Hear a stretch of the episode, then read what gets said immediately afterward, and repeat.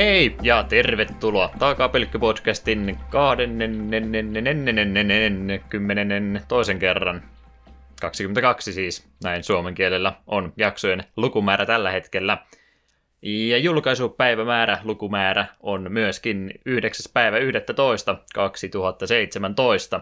Ja olisi Pleikkari 1 peli tänään pääpuheen aiheena, eli Cool World, tunnettu myös tuolla Pohjois-Amerikalla, mutta varmaan tuo Cool World on se, millä me ainakin ollaan siitä joskus jollakin tasolla kuultu. kuultu. Kato, on tämä hankala kieli tämä suomi edelleenkin. Luulisin, että kun on vuoden tehnyt suomenkielistä podcastia, niin oppisi nyt kieltä vähän paremmin puhumaan, mutta ei se vaan, ei se vaan toimi näin valitettavasti. Taso vaan heikkenee koko ajan, mitä enemmän jaksoja kertyy. Huonoa suomea puhuu Lehtisen Juha tässä näin. Hiukan parempaa Savon murretta harrastaa Hinkkasen Eetu. Sanoi jotain Moro. Savoksi. Savoksi. Ei se ole Savo. No, mm. no voi tokkisa, miten minun pitäisi sulle vientää. Se oli aika hyvin. Jes, tota noin. Mä mietin kovasti sitä hyvää starttikysymystä tässä näin, niin kuin, millä pitää aina tätä jaksoa lähteä vähän jäätä särkemään. Mä ihan niin totaalisesti unoihin, mikä se oli. Eetu rupesi puhumaan Vili Vilperistä, niin mikä on nyt Vili Vilperin kanssa tällä hetkellä ahista? Onko se semmoinen asia, mikä sulla yleensä kovinkin usein käy mielessä? No ei kovin usein, mutta tuossa pari iltaa takaperin televisiossa jotain lasten kanavaa mainosti ja siellä näkyy joku ihme tietokone animoitu Vili Vilperi ja osa minun lapsuudestani kuoli sillä sekunnilla. Ei, Mutta kun Vili Vilperi teki jekkuja kaikille niin hirveästi, oliko se nyt oikeasti mukava koalakarhu? Vai no mikä no se, se oli? no ei se kai mukava olla, mutta se oli silti semmoinen lapsuuden suosikkipiirre. Tai ei nyt suosikki, mutta semmoinen su- kiva piirre, jota oli mukava katsella. Niin miksi, miksi kaikki pitää päivittää tietokoneanimaatiolla? Miksi? Olisi kyllä. Tunnari ainakin oli hyvä. Me itse asiassa just tuossa, en, ennen kuin ruvettiin naustamaan, niin katsoin sen tunnari uudelleen läpi, hyräilin mukana. Kyllä, kyllä se aika hyvin sanat edelleen sitä muistaa ulkoa. Hei hei Vilperi. Kyllä. Kukas muukaan sen tekisi. Tot, mitä siinä oli? Karri ja siinä oli mitään ne, mitkä oli suurta herkkua vai meneekö mulla TV-sarjat sekaisin jo ja kotikylä se... oli tuhottu ja ne uutta rakensi. Ja... Joo, Viherkylä oli sen kylän nimi ja sitten siinä oli se, vesinokkainen oli Väpää. Sitten se oli, se oli se hiiri, oli joku Maisa tai joku sinne päin.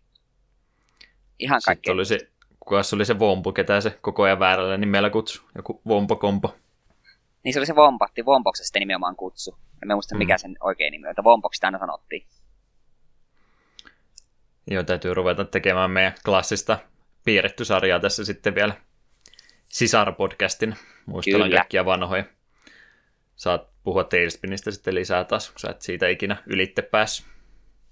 Ah, ja sitten varjoankka. Ah, ihanainen varjoankka materiaalia on kovasti. Voi olla vaan vähän hankala niitä suomenkielisiä duppeja löytää netistä, mistä YouTubesta tai yksittäisiä ehkä löytyy, mutta täytyy olla nimenomaan suomidupilla, jos tämmöistä projektia lähtisi tekemään.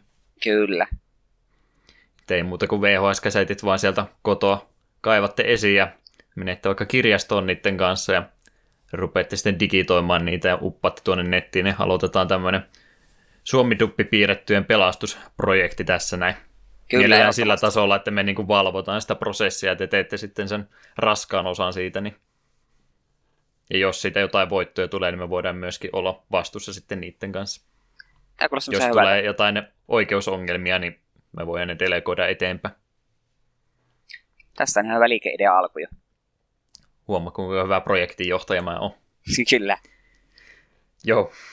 Vitsit vitsinä. Meillä olisi tosiaan jaksokin tässä nauhoiteltavana, jotenka hoidetaanpa se alta pois.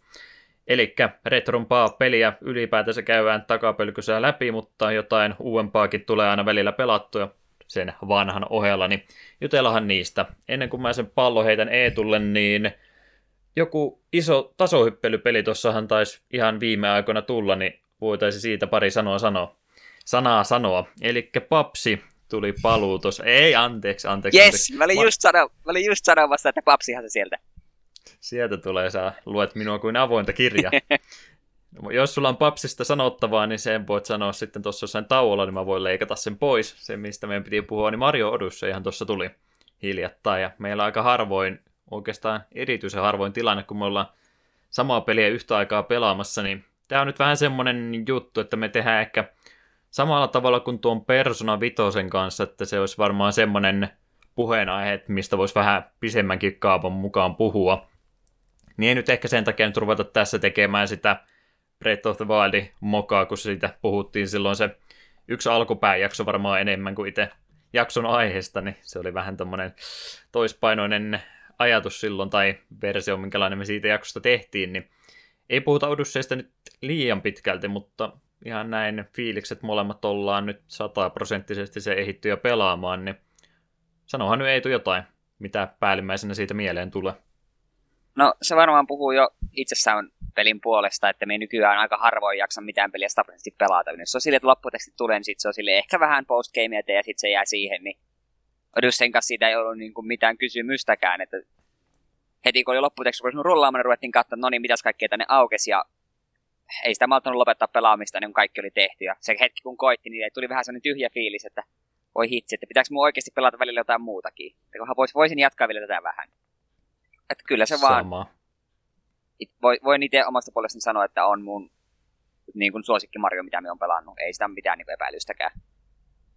Samat fiilikset itselläkin oli, että se sataprosenttisesti pelaali, varsinkin kun tuli sitten striimattua koko urakka, niin tuli aika nopsaankin sitten vedettyä se lävitse. Ei sillä, että ei, ei tuoisi mukaan yhtä paljon sitä pelannut, mutta pari päivää aikaisemmin napsahti läpi, kun tuli tosiaan sitten se striimaaminenkin siihen aika lailla tunnit käytettyä.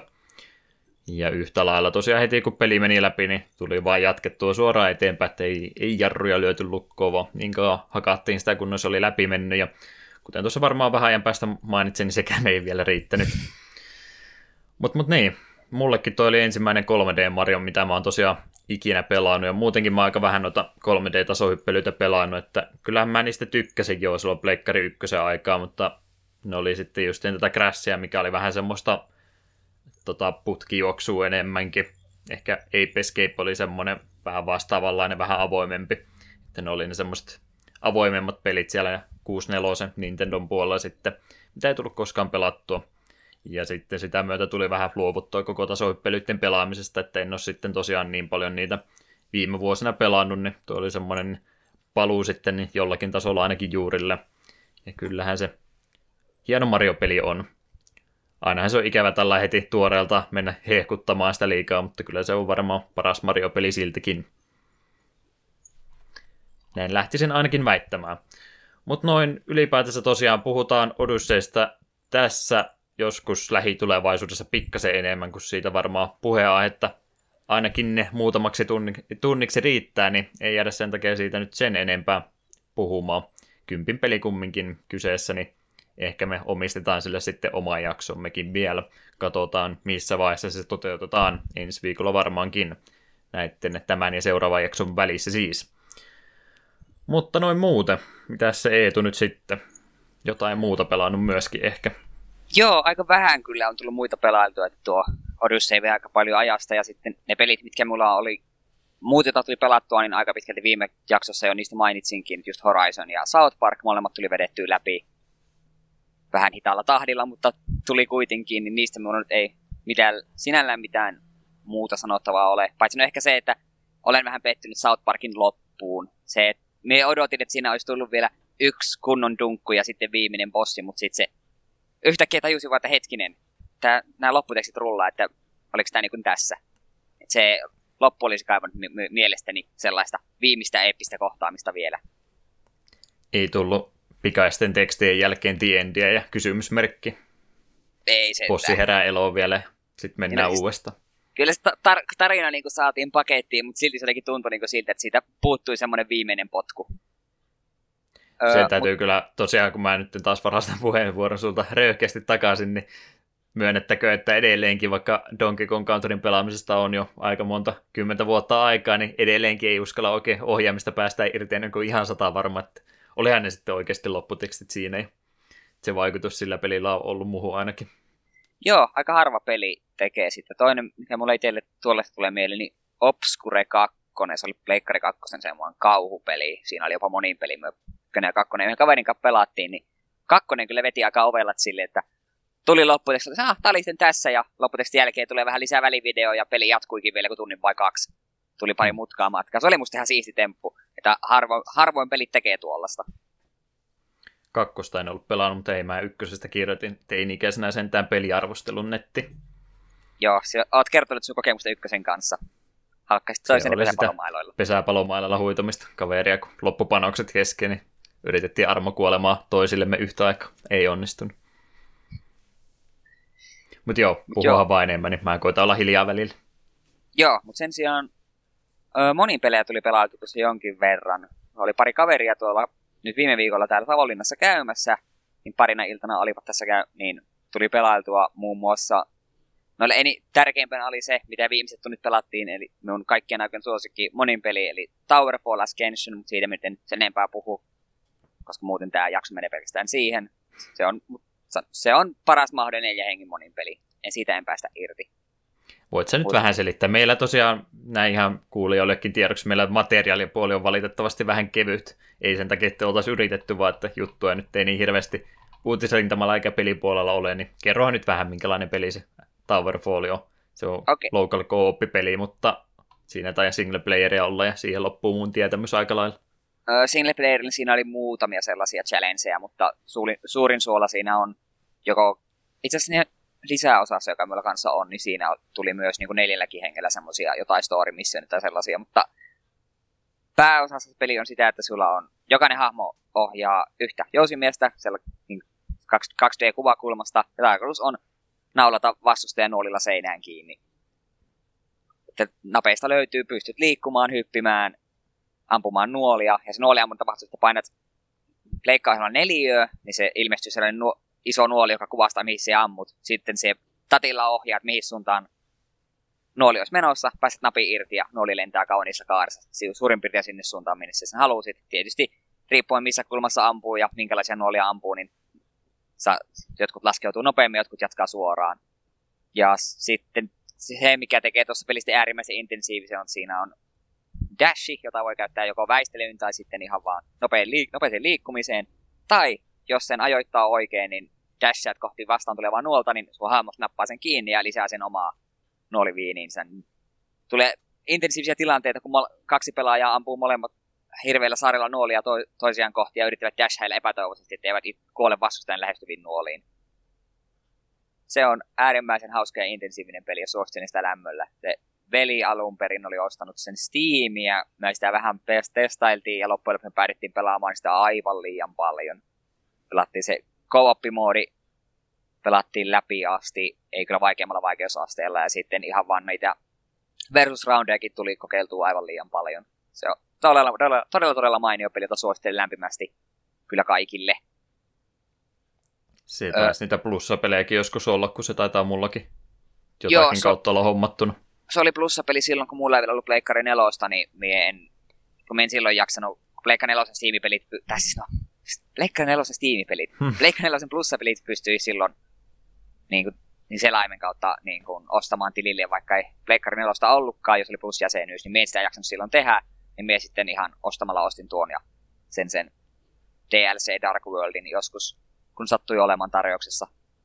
Maksoit ihan peleistä rahaa. Aika Maksoin. Villi. Se on niin hyvä peli, että olen valmis, olin valmis siitä maksamaan. Mutta sitten oikeastaan kaksi muuta peliä, mistä me haluaisin vähän puhua äh, mun noista monin peleissä. Niin Mario Party 10 tuli tuossa digitaalisena poimittua Wii Ulle. Eka asia, mitä tyylin kaverit sanoi, kun tuli ovessa sisällä, että onko sulla Mario Partia. Olivat olet Mikkelissä erään toisen kaverin luona ja siellä olivat Mario Party 9 pelanneet. Niin sitten me vähän aikaa katselin sille, että no eipä tämä kyllä kovin kallis digitaalisena tämä kymppi ole, niin ostetaan se pois. Ja sitä sitten tulikin pelailtua useampi tunti. Niin itse kyllä tykkään enemmän vanhemmista Mario Partista siinä, kun alkuperäiset, tai nuo ykköstä kasihan ne Mario Partit menee sillä logiikalla, että se on niin kuin lautapeli, että kaikki niin kuin liikkuu siellä niin kuin kentällä ihan miten haluaa siihen nopan heittojen näyttämällä määrällä, mutta ysissä ja kympissähän me liikutaan niin kuin yhtenä könttänä. Ja sitten riippuen vaan, että kuka on vuorossa silloin, kun mennään ruutuun, niin jos on huono ruutu, niin se, kenen vuorolla mennään siihen ruutuun, niin sille tulee huono ja niin poispäin. Niin siinä, ja se on muutenkin ne kentät on suoraviivaisempia. Et siinä mennään alusta loppuun, välillä tulee minipelejä ja välillä saa kerättyä ihan kentältä niitä minitähtiä. Ja siinä on jopa pari niin kuin bossipatleja kanssa, niin se, ne ei musta on, se ei ole musta niin kivaa kuin nuo vanhemmat partit, mutta kyllä tuo kymppikin silti ihan kiva oli, että emme kadu, että sen ostin. Kito kympin niin kuin uusi kikkahan on, että siinä on sellainen Bowser-mode, joka mahdollistaa jopa viiden pelaajan pelaamisen. Ja yksi pelaa Bowserilla gamepadillä ja neljä pelaajaa sitten pelaa noilla noilla ihan perus Mario Party-hahmoilla. Sitä ei vielä kokeiltu, koska meitä oli vain neljä pelaajaa, niin siinä, me oletan, että silloin siinä olisi tullut yksi tie, tietokonepelaaja sitten sille toiselle tiimille. Niin sen sijaan pelattiin ihan vaan tavallisia, tavallisia Mario Party-pelejä. Mutta varmaan jossain kohtaa sitä Bowser tulee kokeiltua. Hmm. Edelleen kyllä mielessä on se, että jos Mario Party 8 tulee jossain Wiille vastaan, niin sen me ostan kyllä, koska se on, sitä Mario Party mä oon pelannut kaikkein eniten ja se on mun suosikki. Mario Party K3 ja kaikki kymmenen peliä samaan paketti. Oliko se nyt se, mistä piti tulla se joku sata parasta minipeliä lisää osaa joskus tai oma pelinsä vai onko mä sekoittanut johonkin toiseen Nintendo-peliin, missä on minipelejä? Tämmöistä Joo, Mar- kuuluu ainakin. Mario Party Tops 100 on tulossa, mutta se tulee 3DSlle eikä Switchille.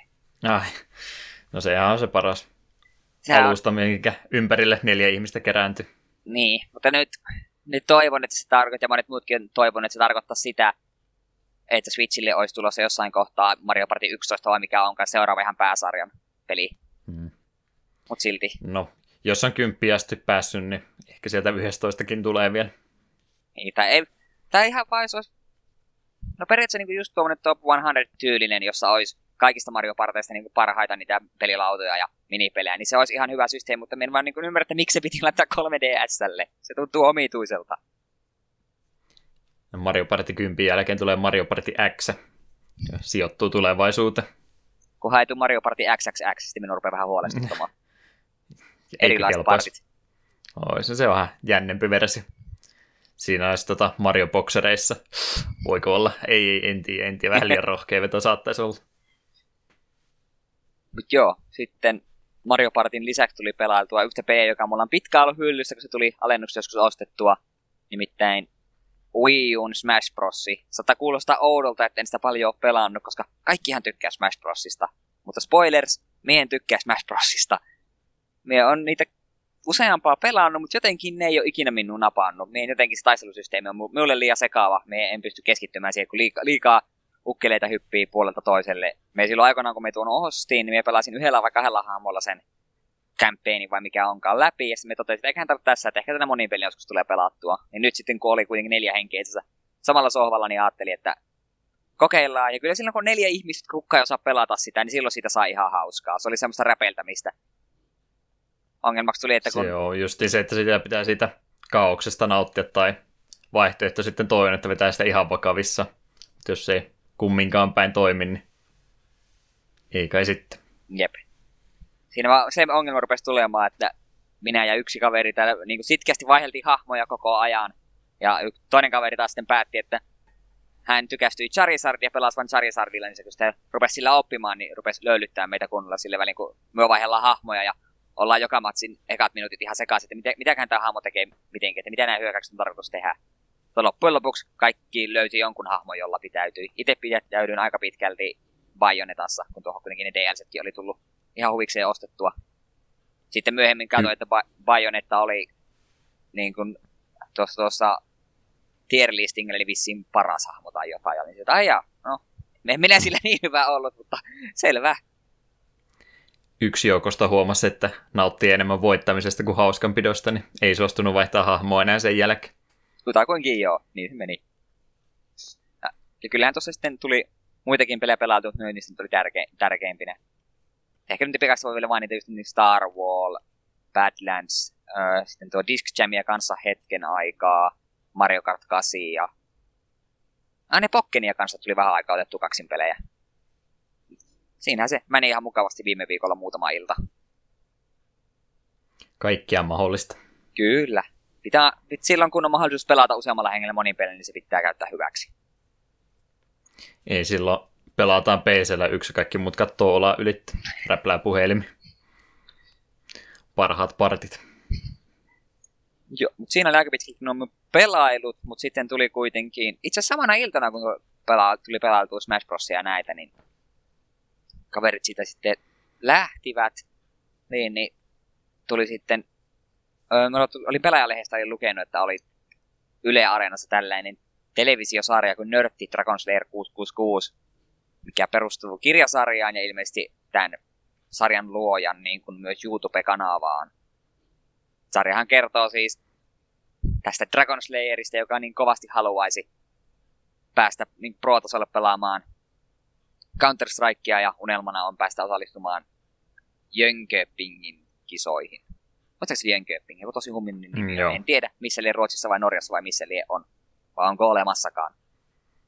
Jönköping. Niin. Tarupaikka. Se Ei voi ole olla olemassakaan. Se on tommonen high fantasy paikka kyllä Jönköping. Jönköping on ihan oikea paikka. Mut joo, se tuli kuitenkin kertaheitolla katsottu kahdeksan jaksoa, kaikki kesti sitten 10-15 minuuttia suurin piirtein. Min, minun se jollain tasolla uppos. Täytyy kyllä myöntää, että Dragon Slayer itsessään oli aika epämiellyttävä hahmo, varsin itsekäs ja muutenkin sellainen ihminen, kenen kanssa että haluaisi hirveästi olla tekemisissä, vaikka välillä, sarjan aikana välillä näytti ehkä, ei nyt pehmeämpää puolta, mutta vähän ehkä inhimillisyyttäkin. Niin minun se kuitenkin jollain tasolla tuo sarja niin kuin lämmitti mieltä. Et siinä, kyllä me siinä useamman kerran sain naureskella ja mietin kanssa, että ehkä niiden kirjoihinkin jossain kohtaa voisi tutustua, vaikka ne ilmeisesti on ehkä enemmän vähän niin kuin nuorten kirjaa, niin saatan olla, että olen yrittänyt vähän sitä kohderyhmää siinä mielessä. Ja siinä mielessä ehkä myös jännä, että minun ei niin CS kiinnosta ollenkaan, minun en ikinä sitä pelannut, muutaman kerran vieressä katsonut kaveri on pelannut, ja yhden kerran on jotain turnausta katsonut, se oli silloin, kun oli löyt... Oliko ihan yleikö se ihan näytti? Vai oliko se ihan vaan... No kuitenkin itse ihan Suomi juontajilla oli. Olikohan se viime vuonna. Niin silloin tuli finaali katsottua. Se oli. Se, ja se kyllä minä sille arvostan myös niitä, ketkä sitä osaa pelata, mutta ei niin itteeni ole silleen kiinnostanut. Mutta jostain tuo sarja kuitenkin minun uppos ja mielenkiinnolla odotin, jos tuossa jossain vaiheessa jatkoa. Joo, mä yritin kanssa yhden jakson katsoa, mutta en nyt ainakaan vielä huvittanut enempää sitä, että ehkä se oli just sitä vikaa, kun katsot se eka 10 minuuttia, niin se vaikutti vain semmoiselta karikatyyrien sillisalaatilta, että ehkä vähän nämä kuluneet tämmöiset kuvaukset siitä, mitä se nörtti tekee ja minkä näköinen se on, niin se oli jotenkin kaikki me oli niin sitä samasta puusta veistettyä kuin mikä yleinen tämmöinen käsitys on, niin sen takia ehkä väärällä jalalla lähti ainakin itsellä se liikkeellä, mutta täytyy antaa ehkä vielä mahdollisuus ja katsoa vielä pikkasen eteenpäin. Se yhden jätkän nimi oli Megaman, niin se oli ihan kyllä hyvä puoli. Se on sarjan sympaattisin hahmo, ei siitä voi olla pitemmän, se on niin symppis. Täytyy samanlainen kampauskin hommata itselle.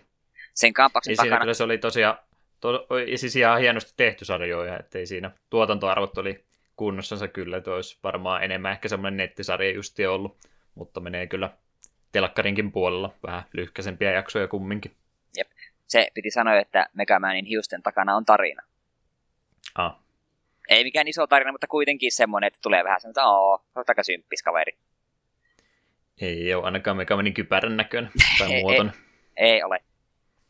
Mies mun piti joku juttu. Niin se mun piti, piti, sanoa, piti sanoa samaa, mitä itse asiassa pelaajalehdessäkin sanottiin. Ja se oli itse yksi syy, miksi mun mielenkiinto heräsi, että jos niin kuin mietitään muita tällaisia nörttisarjoja, niin ensimmäisenä kun tulee mieleen just joku Big Bang Theory, eli Rillit Furussa, niin siinä, jossa sanotaan ehkä tämmöisiä yle- yleistason vitsejä, just, että joo, sieltä on pelaa ja jotain tällaista, ei mennä sen syvemmälle, niin tuosta, myös, niin sitä voi niin seurata kuka tahansa, niin tuosta nörtistä mulla tuli enemmän mieleen, että tuossa saa enemmän irti, mitä enemmän niin kuin pelejä pelaa, ja siellä muutenkin se tuntui, se niiden nörttipuhe semmoinen tuntui aidommalta kuin mitä on ikinä tuntunut mm. Big Bang Theorissa.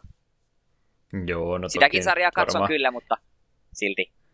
Mä, mun täytyy myöntää Big Bang Theorin kanssa. Mulla kävi siinä se, että mä niinku, nyt sattuu myöntää, mutta mä niinku tykkäsin siitä sarjasta joo, ja sitten mä vähän näistä muu, maailman reaktiota siihen, niin sitten mä enää tykännyt siitä.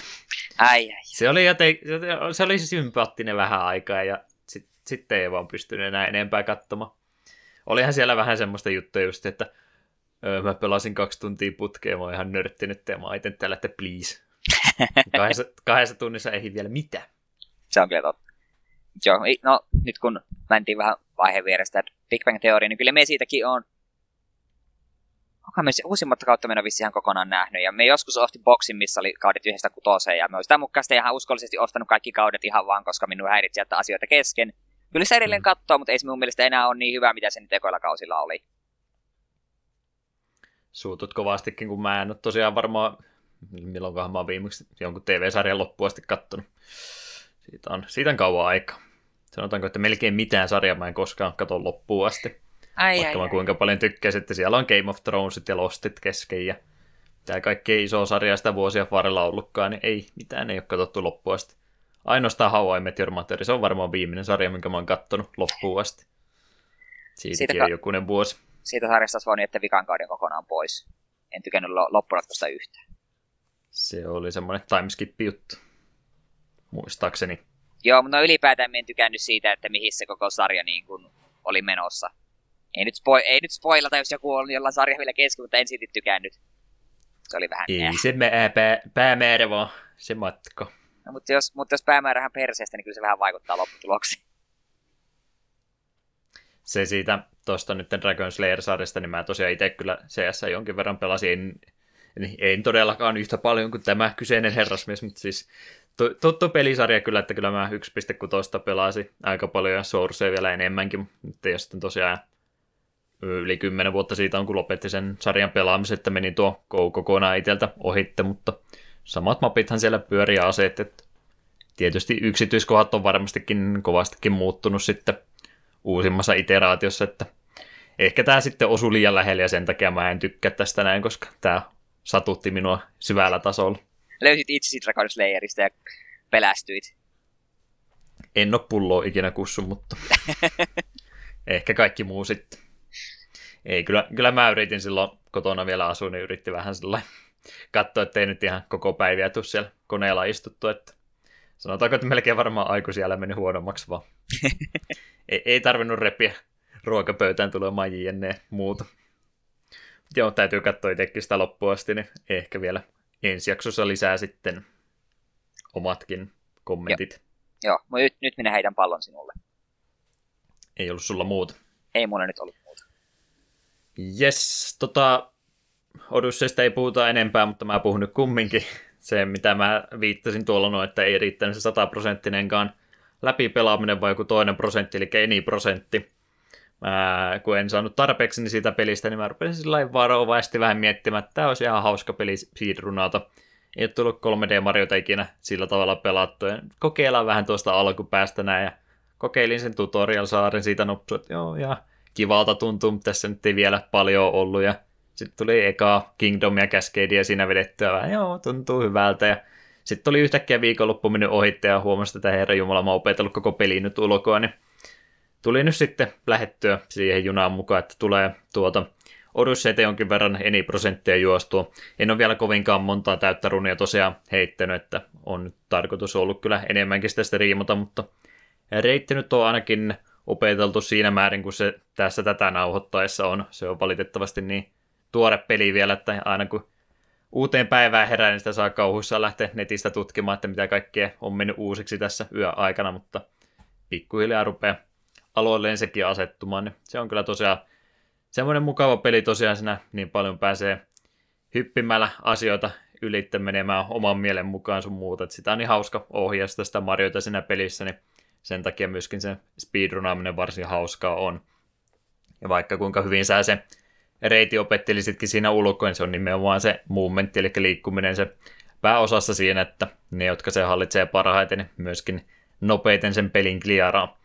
Eikä tosiaan mitä monet aina välillä sanoo, että kun ei uskalla speedrunata sen takia, että menee sitten se peli, tavallinen pelaaminen itseltä pilalle, mutta ei ole kyllä tuon kohdalla ainakaan sitä tapahtunut. Päinvastoin melkeinpä, jopa enemmänkin sitten nauttinut, kun oikein kaiken mahdollisen yrittänyt siitä irti ottaa ja ruvennut huomaamaan sitten, että minkälaisia hyppyjä siellä oikeasti pystyy tekemään ja mitä kaikkea oikomaan ja JNE. Että enemmän jopa saanut siitä tuolla tavalla irti sitten vielä jälkeenpäinkin.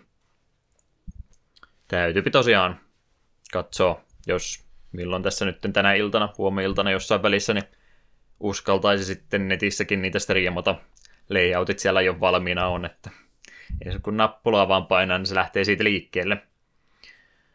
Mut, mut, niin ei tuo vielä suostunut sitä opettelemaan. Mä oon kyllä valmis opastamaan sinua kädestä pitää, jos sille tielle haluat joskus lähteä.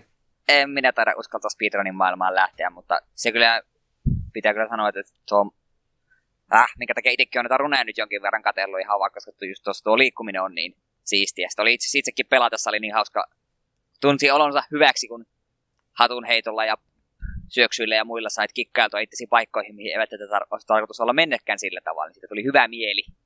Ja speedrunia katsoo, niin sitten tulee vähemmän hyvää mieli, kun näkee, miten paljon parempia mm. muut siinä on. Mutta ei se haittaa. Tämä on kiva katsoa silti. Itsehän vastaan siinä kisata, että ei sitä kannata ressiä ottaa. Se tosiaan vaan ihan eri asenteella tuommoista lähtenyt pelaamaan, kuin mitä nyt noita Megamaniakin itse on pelannut, niin sillä aina itseään moitti, että ai kun meni tämä hyppy nyt vähän väärin, siinä meni kymmenesosa sekuntia hukkaan, niin tuon kanssa ainakin ollut sitten ihan sillä vaikka 15 minuuttia kärkeä perässä, niin tosta kun vaan pääsee vähän tällä omalla tavalla, niin tämä tuntuu hyvältä, tällä mennään. On ihan eri asenne siihen juttuun ollut. Katsotaan sitten, jos vuoden päästä vielä grindataan samaa peliä, niin sitten voi olla toinen ääni kellossa. Että... En tiedä. Ihan niin kauan pelataan tuolla tavalla, kun hyvältä tuntuu. Siinä, Öö, niin, sano vaan. siinä vaiheessa, kun eni prosentti ei enää tunnu missään, niin se rupeat lähentelemään, että ensin se 250 muunia, sitten se 503 muunia rani, ja sitten se 100 prosenttia onkin, onkin täällä, ja me ei enää voida nauhoittaa podcastia, kun se vedät päivän pituisia speedruneja. Siihen joutuu kyllä aika muista muistiinpanot tekemään sitten. Scrollaamaan toiselle ruudulle semmoinen lista, että mihinkä seuraavaksi. Mutta joo, sitten se myöskin, mikä nyt ei siis sillä jotenkin tuntuu jo niin arkipäiväiseltä asialta, vaikka niin omituista onkin, mutta edelleenkin olen striimannut joka ikinen arkipäivä, se about kahdeksan tuntia, mikä nyt on kaikki ennätykset rikottu täydellisesti. Onko sitä nyt neljä viikkoa jo, kun mä tätä aloitin? Taitaa jopa olla. Taitaa olla neljäs viikko nyt menossa tässä näin, joten oman veikkauksenikin tässä ylitin. Muun muassa tuli tuon Odyssein jäljiltä sitten, vaikka siihen meni se 50 tuntia vai mitä sitä 100 prosenttia sai pelata, niin sen lisäksi sitten samalla meiningillä tuli vanhempiakin Marioita pelattua. Ykkönen meni läpi aika pitkän vääntämisen jälkeen. 83 on edelleenkin se murhenkryyni edelleen 20 tai 30 vuotta myöhemmin. Ne on vaan ne Hammer niin omituisia, että ei niillä mitään logiikkaa milloin ne hyppää ja hämmäreiden hitboxit on ihan omituiset. Niin siihen jäi monta kertaa jumiin, mutta sitten se meni, kun 84 päästiin, niin sitten se rupesi pikkuhiljaa sujumaan. Siinäkin kyllä pari kertaa game overit tuli, mutta onneksi varpeella pääsee sinne viisemmin saa sitten takaisinkin. Niin, niin ykkönen meni läpi, hyppäsin siitä sitten kolmoseen, kolmosen pelasin aika näppärästi läpi, sitten vielä vähän kakkosta pelattiin, rupesi aamu loppumaan kesken ja myönnettäkö, että mä en ole Mario 2 suurin fani, niin se nyt jäi sitten vaiheeseen. Että onhan Mario 2 varmastikin ihmiset puhuneet jo ihan tarpeeksi. Ei se ole huono peli. Se on vaan vähän erilaisempi peli. Niin on monet Nessin kakkososat on vähän erilaisempia pelejä, niin kyllä mä kakkosta mieluummin pelaan kuin ykköstä, joo. Mutta siitä puuttuu sitten vähän se nostalgiapuolikin mukana, kun ei tullut sitä kakkosta ikinä omistettua, vaikka paria kertaa sitä lainasikin, niin ei ollut semmoinen peli, mitä tuli koskaan ihan hirveän pitkälle nähtyä. Mikä sulla suhde on noiden Nessin Marioitten kanssa? Kolmonen on se rakkain, se meiltä löytyi, sitä tuli pelattua tosi paljon. Ykköstä tuli itse asiassa lapsena pelattua aika vähän. Kyllä sekin useammalla kaverilla oli, mutta ei sitä niin tehnyt sille meille lainailla. Ja kakkonenkin löytyi parilta kaverilta. Kyllä kaikista kolmesta tykkään. Mutta kolmonen on se lähimpänä sydäntä. Ihan aiheestakin. Hankala sitä sanoa yliarvostetuksikaan, vaikka joku, joku varmasti yrittää, mutta väärässä taitaa olla. No, kaikkia pelejä sanotaan nykyään yliarvostetuksi. Mm. Se on hyvä tapa klikkejä saada lisää. Öö, Shin Megami Tensei, sitä mä oon tässä viime päivinä pelannut, eli ihan ensimmäistä osaa. Mä en nyt ole ihan varma, onko se remake Megami Tenseistä vai onko se oma pelinsä. Mun mielestä se on niinku, ainakin tarina pitäisi olla etäisesti samaa kuin Megami Tenseissä pelkästään, mutta tosiaan mennään nyt niiden mukaan, mitä mä ulkoa muistan, niin siinä Megami Tensei on kumminkin se SNESillä alkanut pelisarja noista Megami Tensei-peleistä, joita sitten kakkonen taisi tulla samalle laitteelle myöskin. Pleikkari ykkösellä on jotain remakeä, sitten Pleikkari kakkosella on se Nocturne, nelonen ja vitonen on 3 DSllä ilmeisesti. Aika pitkiä välejä niiden pelejä välillä kumminkin on tullut, mutta onhan niitä spin-offeja sitten ihan tarpeeksi ripoteltu sinne ympäriinsä, niin on pelisarja kyllä voinut ja elänyt hyvin sitten ihan alusta asti. Mutta ihan ensimmäiseen sinne Megami Tenseihin halusin tuossa hypätä ja on sitä nyt pari aamua striimaillut.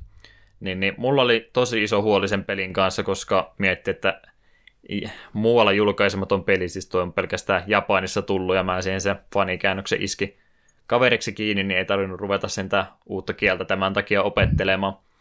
Ja vähän pelkäsin, että onkohan tämä nyt sitten jäänyt lokalisoimatta sen takia, että tämä on hirveä hidastemponen ja grindausvoittonen ja äärimmäisen sekava peli, mutta yllätyksekseni niin en, en lähtisi niin väittämään. Totta kai se vähän enemmän grindaamista vaatii, mutta jos on tullut muitakin vuoropohjaisia roolipelejä tuohon aikaan pelattua, niin ei se mitenkään ylitse pääsemätön asia ole.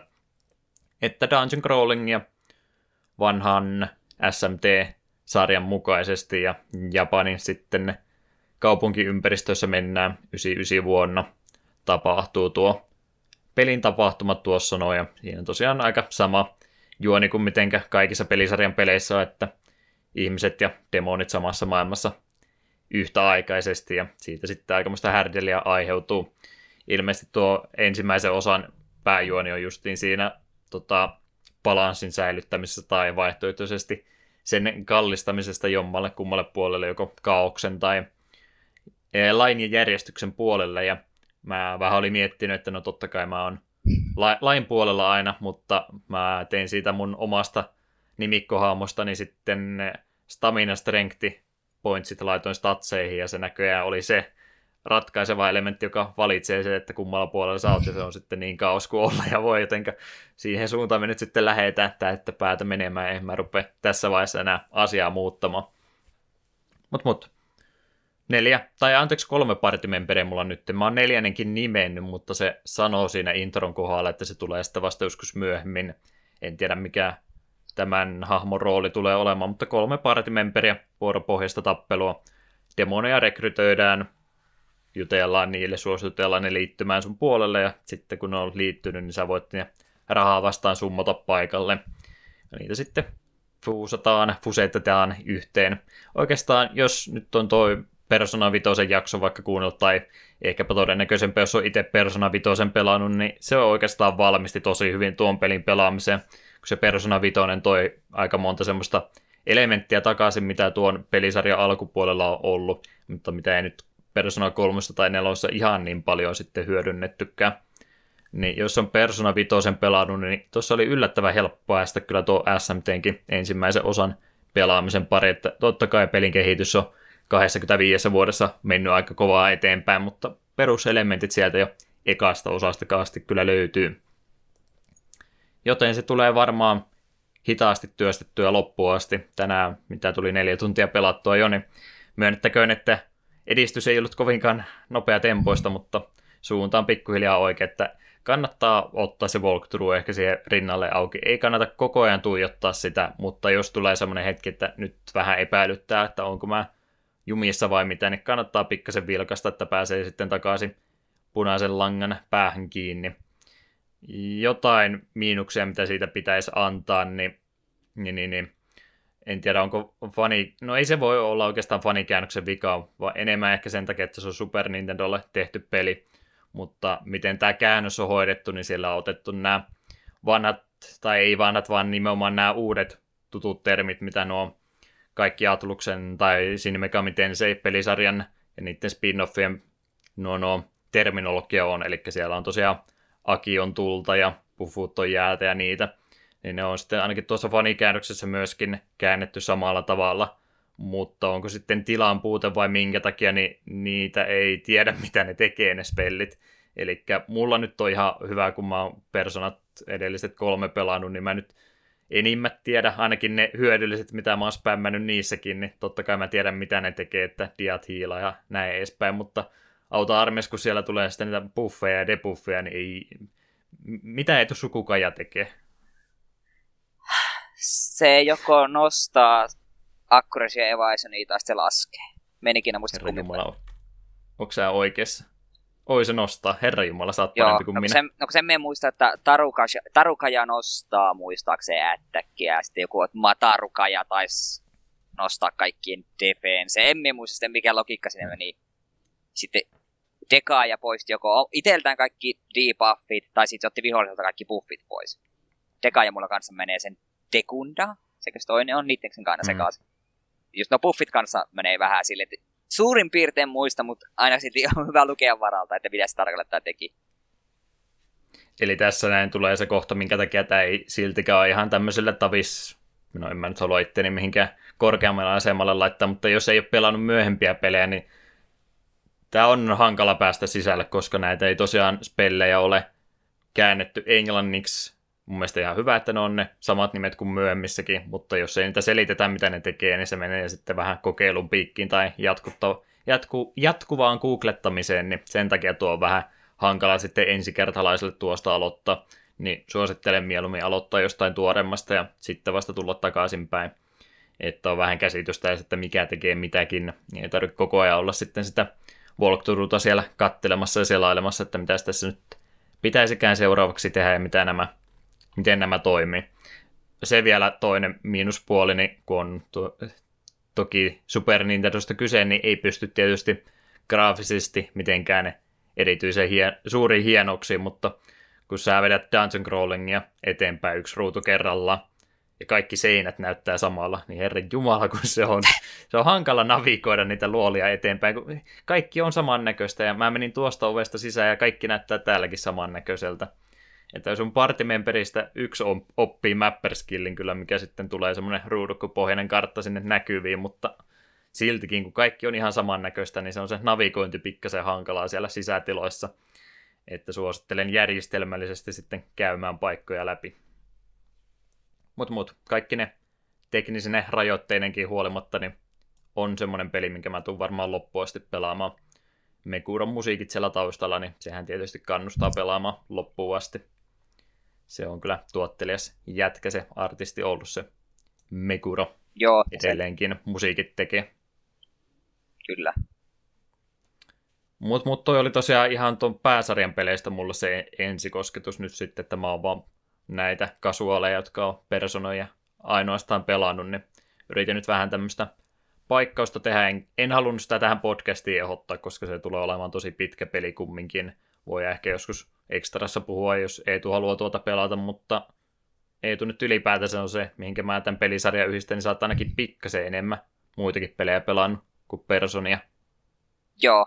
Vai oletko? Aiemmin, Nocturne ainakin muistaakseni Persona, Persona 5 mainitsinkin just, että Personien lisäksi just nuo Digital Devil Saga 1 ja 2 ja sitten tuo Shin Megami Tensei 3, eli Lucifer's Call, eli se mikä Amerikassa on Nocturne. Ja meillä se, meille mm. se on mm. Lucifer's Call, joka on minun mielestä parempi nimi. Mm, pitää paikkansa. Mut... Niitä tuntuu, että Lucifer's Callia, kun käy noita suomalaisia pelikauppoja läpi, niin siellä joissakin vielä on se Pleikkari 2 välilehti, niin se jostain kumman syystä se Lucifer oli vielä hirveän monessa edelleenkin on pyörin. Sitä kautta se itsekin sen aikoinaan ostin. Olisiko CD on vai hmm. missä katsot, että mitäs ihmettä. Ja sieltä, sieltä myös tilasin Digital Devil Sagat. Mainioita pelejä. Mut mut, se oli SMT-raportti tuossa noin. Siellä on tosiaan pääsankarideokin vetää Joosepin ja Simo, Simo Taikurin kanssa ja siellä on sitten naapurin tyttö Selin D sitten vielä jossakin vaiheessa liittymässä tiimiin ehkä mukaan, että on aika värikäs poppo siellä kasassa. Oli yksi hieno segmentti tuossa striimin aikana, kun Joosepista tuli mies siinä yhden bossitaistelun aikana. Mut mut, pelailut on mulla aika lailla siinä ollut. Ei sen takia, että en olisi pelannut mitään, vaan sen takia, että mä oon pelannut Odysseita, niin aseta tähän joku kirosana, niin ei muita tullut sitten niin hirveästi tässä kohtaa koskettua. Vähän se Crunchyrollin tili siellä taustalla vielä pyörii, että hissukse on tuota Jojo, eli JoJo's Bizarre Adventurea kattelu eteenpäin, ja on siinä nyt tonne nelosarkkiin asti ehtinyt. Se on semmoinen sarja, mitä mä oon aina seuraava arkkia, minkä mä oon aloittanut, niin vihannut ensin, ja sitten mä oon tykännyt sitä loppupeleissä, ja sitten tulee jotain seuraava arkkia, sitä mä en tykkää niin hirveästi, ja mä oon vähän siinä tilanteessa tällä hetkellä nyttenkin. En tiedä, tuleeko tämä asia jälleen kerran muuttumaan. Onhan se mennyt paljon eteenpäin, että ykkösarkki tosiaan sijoittui 1880-luvulle italialaista maisemaa, sun muuta siinä näin vähän tämmöistä eurooppalaisempaa maisemaa, ja nyt sitten toinen nelosarkki on 90-luvun Japani lukioelämää, niin on se aika iso kontrasti siinä välillä tapahtunut, että jollakin tavalla tuo kolmonen justi oli sillain tietynlainen päätepiste noille kolmelle ekalle arkille, mutta kyllä se nelonen käytännössä suoraan siitä eteenpäin jatkaa, että ihan sama universumi ja tällä tavalla pikkuhiljaa rupeaa tosiaan se tyyli ja muu löytymään sitten tuossa noin. Ilmeisesti joku myöhempi arkki sitten, mitä ole animaatioksi vielä käännetty, niin tekee sitten paluun sinne vähän vanhempaan, mutta sitä odotellessa nelosta sellainen jakson silloin tällöin tulee aina vilkuiltua. Hieno sari. Suosittelen. Varmaan se pitää jossain kohtaa. Kyllä missä Crunchyroll on pohtinut, että jossain kohtaa voisi ainakin sen testin ottaa. Mulla on tuolla 48 tunnin premium tili invite, jos haluat joku viikonloppu katsella. Pistetään Pingettää hirveästi. Itse, itse nyt, kun mainitsit, niin vaikka sitten mainita, että tuo anime-leffoja on tullut ruvettu. Tai pitäisi ruveta katsomaan taas vähän enemmän, niitä hyllyä on päätynyt ja tyttöistä niistä, jos suurinta saisi kertaakaan nähnyt, niin pitäisi ne kaikki katella. On, on tuossa vielä pöydällä odottamassa kuutisen leffaa ja Pompoko tuli kuitenkin jo katottua. On sen yhden kerran aiemmin nähnyt ja se on vieläkin hämmentävä elokuva. Oletko itse nähnyt sen? En ole sitä justiinsa. Se on mennyt ohi. Se on todella, todella hämmentävä. Se kertoo näistä tanukeista, jotka rupeaa taistelemaan niin kuin sitä vastaan, että kun Tokio yrittää levitä niiden metsään ja käyttävät muodonmuutoskykyjään siinä avuksi. Se on niin sillä se ihan viihdyttävä, mutta sitten se jossain kohtaa rupeat kiinnittämään huomiota, että noilla tanukeilla näkyy kassit, ja sitten kun ne rupeaa niitä kasseja käyttämään muodonmuutoksia, niin se leffa menee hämmentäväksi. Voi Japani. Voi Japani. Oma, oma materiaalia näkö nähnyt, että on ihan tutun näköisiä hahmoja, mutta en ole tosiaan kuvia enempää nähnyt tuota. Joo, se on melkein kahden tunnin elokuva, ja kyllä se on viihdyttävä on, mutta se, välillä se vaan pistää niin kuin miettimään, että Japani, sä olet, sä olet, sinä olet hyvin kummallinen maa. Pitää paikkansa väittämä. Yes, siinä on varmaan muulta nyt sitten tähän hätään kaikki mahdollinen. Voipi olla, että seuraavassa jaksossa myöskin tulee Odysseista puhuttua, kun sitä nyt tulee sitten pelattua, mutta pikkuhiljaa taas sinne jotain muuta tulee laitettua sekä ei ole tästä loppuvuodesta kyllä enää mitään peliä tulossa, mitä mä oon meinannut hommata, että se on sitten varmaan sitä vanhempaa ja muuta backlogia käydä läpi, mutta sitä vartenhan tämä podcasti on olemassa. No itsellä on pari kyllä, mitä tänä vuoden puolella vielä tulee. Ainakin ne Pokemonit, sitten Okami tulee uudelleen. Aa. Ja mm. sitten, en ole vielä nyt ihan varma siitä, että miten innostunut sitä on, mutta pitäisi kuitenkin hankkia se Noblade 2, kunhan se joulukuun alussa tulee. No, sä voit sitten paikata mua niissä, niin tykkäsin sä niistä ja muun niistä kovastikin, mutta en mä halua melkein samaa peliä uudestaan pelata tässä kohtaa enää. Niin otetaan sitten joskus myöhemmin ehkä. Tehdään näin. Siitä meillä oli muuten juttukin vielä kaiken lisäksi. Joo, Jotain niin pientä siitä. Joten käytetään sitä aasin siltana ja ruvetaan pikkuhiljaa siirtymään uutisotsikkovaiheeseen. Ennen kuin tämä temppu tehdään, niin kuunnellaanhan kuulovöydistä vähän musiikkia, ettei tarvitse meidän puheääntä koko kaksi tuntista tai kuinka kauan tämä nyt jakso tuleekaan venymään, niin pari kappaletta. Alpine Hills, World 1. Ei, anteeksi hetkinen, World 1 oli meidän intromusiikki, mä en tainnut sitä edes mainitakaan. Ja, ja kakkosmaailman musiikki, eli Alpine kautta Hills on nyt seuraavana ja sen perään sitten heti nelosmaailman musiikki, eli Antarktika. Pistetään pyörimään ja palaillaan sitten.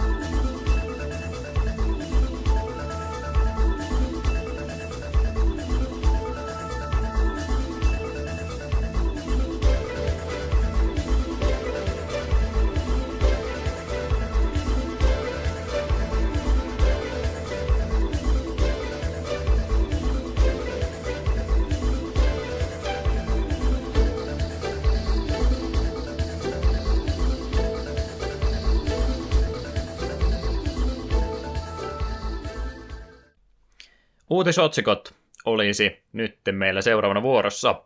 Retrompaa juttu on meillä yleensä takapölkyssä ollut tapana ottaa puheen aiheeksi. Valitettavasti viimeinen kaksi viikkoinen on ollut uutisrintamalla suhteellisen laiha, jolla on ehkä jossain määrin jouduttu meidän uutisotsikko käsitettä venyttämään, mutta siitäkin huolimatta ei meillä hirveästi tätä asiaa tässä näin ole, niin kai me vaan mennään eteenpäin ja otetaan se vähän, mitä meillä käsittelyssä on. Isoin uutinen ainakin omasta mielestäni ja omalta kannaltani on semmoinen puheenaihe, mistä mä oon myöskin miettinyt joskus, että tehtäisiin vähän ekstrampaa jaksoa. Eetu ei siihen varmaankaan ole välttämättä mukaan tulossa, mutta Vanilla Vovi on semmoinen asia, eli siis World of Warcrafti pohjapeli tuli silloin 2004 Jenkeissä, 2005 taisi Euroopan puolella vasta ensimmäiset serverit aueta. Niin, niin, BlitzConihan tuossa oli tätä jaksoa nauhoittaessa edeltävänä viikonloppuna. Ja siellähän tietysti uutta kaikkea kerrottiin. Ei varmaan niistä nyt hirveästi enempää. Ehkä ei voi sitä tämän jutun jälkeen mainita, jos jotain mieleen jäi, mutta näin meidän kannalta se ja itseni kannalta oli pienoinen yllätys, että he ovat nyt sitten päättäneet lähteä noita klassikkiservereitä vihdoin viimein itse työstämään. Ei minkäänlaista aikataulua osattu vielä kertoa, että milloin tämän pitäisi valmista olla, koska projekti on ilmeisesti varsin iso ja aikaa vievä työ, jotenka ei nyt annettu sitä päivämäärää tässä kohtaa vielä, mutta jossakin vaiheessa tämmöinen olisi nyt sitten ihan virallinen klassikkiserveri tulossa. Ja tuo on nyt viime vuosina muutenkin ollut aika pinnalla tuo Vanilla, eli sen pohjapelin puoli. Mä nyt sanon Vanillaa, toivottavasti kaikki ymmärtää, mistä puhun, niin on noita privaattiservereitä kyllä ollut kovastikin. Oli niitä jo silloinkin, mutta varsinkin nyt viime vuosina sitten, kun vaikutti siltä, että ei Blizzard ole ikinä Vanilla-servereitä omia tekemässä, niin niitä on sitten yksityiset ihmiset pyöritellyt omilta koneiltansa käsiä. Ne on ollut ihan suht suosittujakin. Ei nyt tietenkään mitään miljoona lukuja ole, mutta useita kymmeniä tuhansia ihmisiä kumminkin on aktiivisesti pelannut noilla privaattiservereilläkin, muun muassa Elysium ja sitten tuo Nostalrius oli semmoisia isompia servereitä tässä viime aikoina, joista toi Nostalrius ilmeisesti pistettiin alas ja oliko Elysiumillakin sama kohtalo. Kyllä ne on niitä isoimpia privaattiservereitä Blizzard yrittänyt aika lailla kitkeä pois. Mutta tuossa taisi olla viime vuoden BlitzCon, kun ne sanoi, että ette te oikeasti niitä vanilla-servereitä enää ikinä halua pelata. Ja nyt sitten vuosi eteenpäin, niin kaipa on sen verran ääntä kuulunut sinnekin asti kautta mahdollista rahaa sitten ollut potentiaalisesti hyödynnettävissä, että päättivät nyt sitten pyörätä puheensa ja tämä on tulos.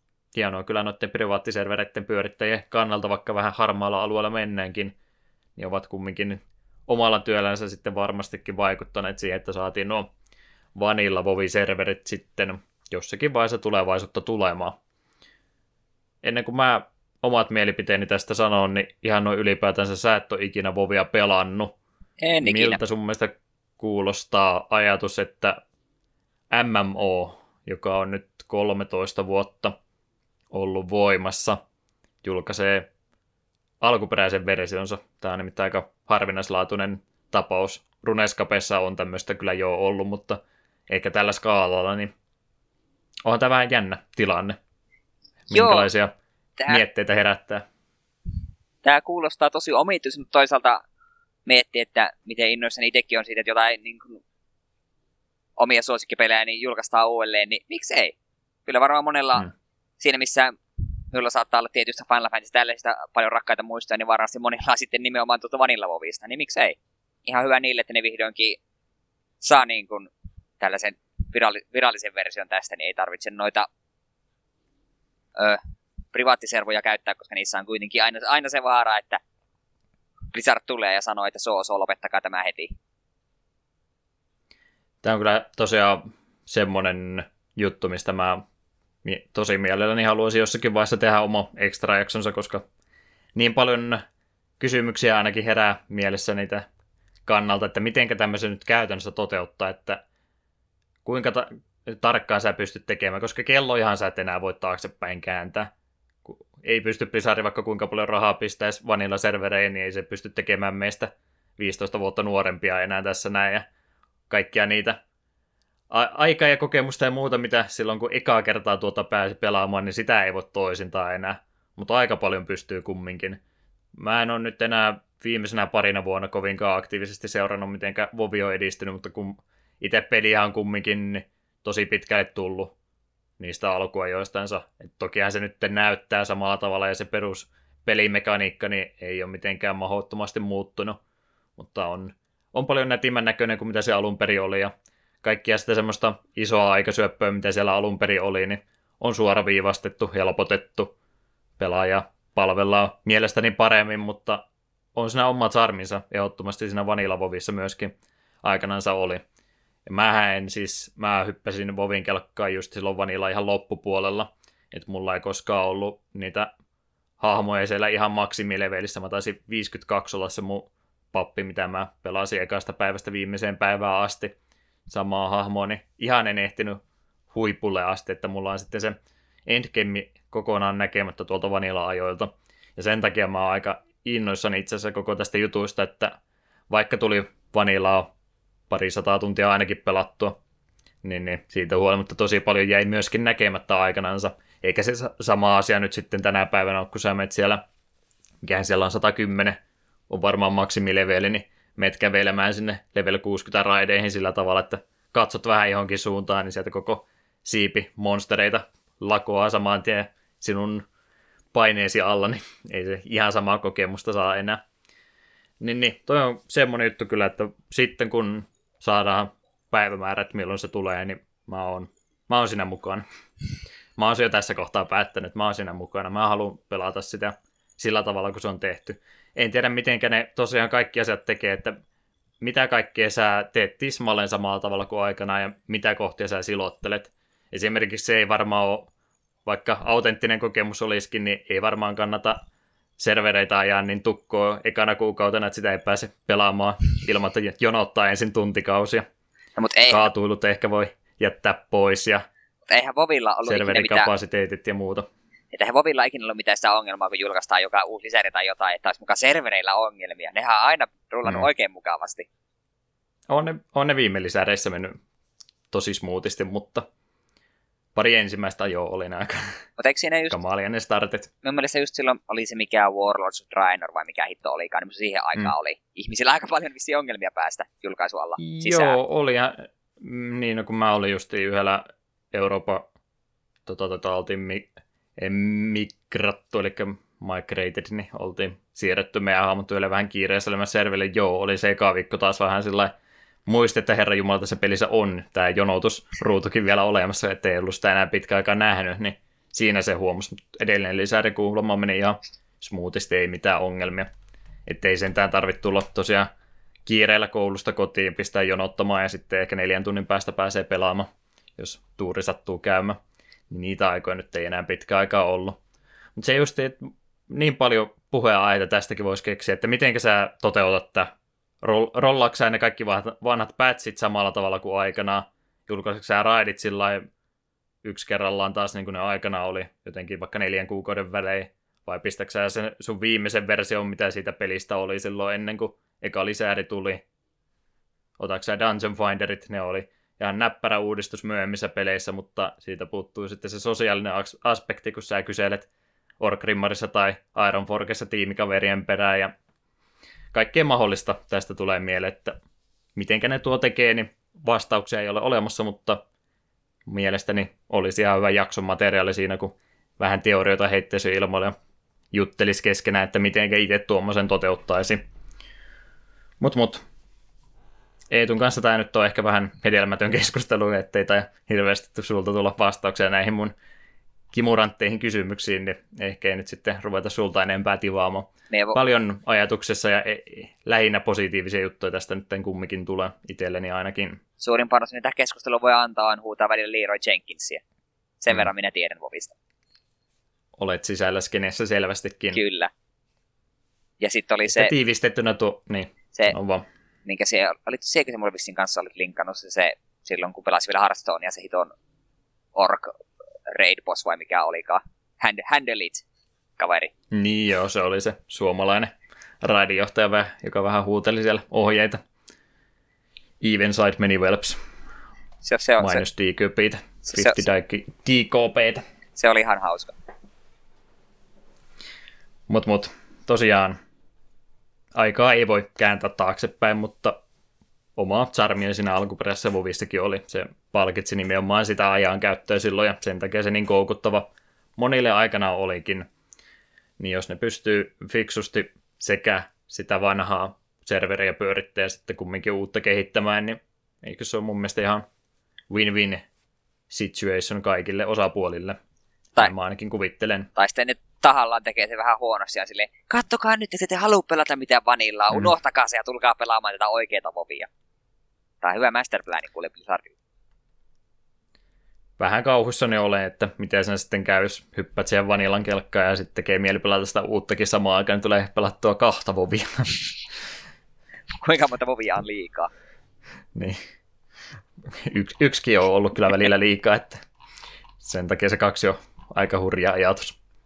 Mut mut, mä tuun jonain päivänä tekemään tästä jutusta ihan oman jaksonsa. Mä varmaan yritän kutsua tuossa vähän noita vanhoja ää, Vovi tuttavia ystäviä, mitä silloin on vuosien varrella tullut pelattua, niin semmoinen muistelmajakso Vanilla Vovista ja sitten vähän tuosta klassikkisерveristäkin semmoista omaa keskusteluakin varmasti saataisiin.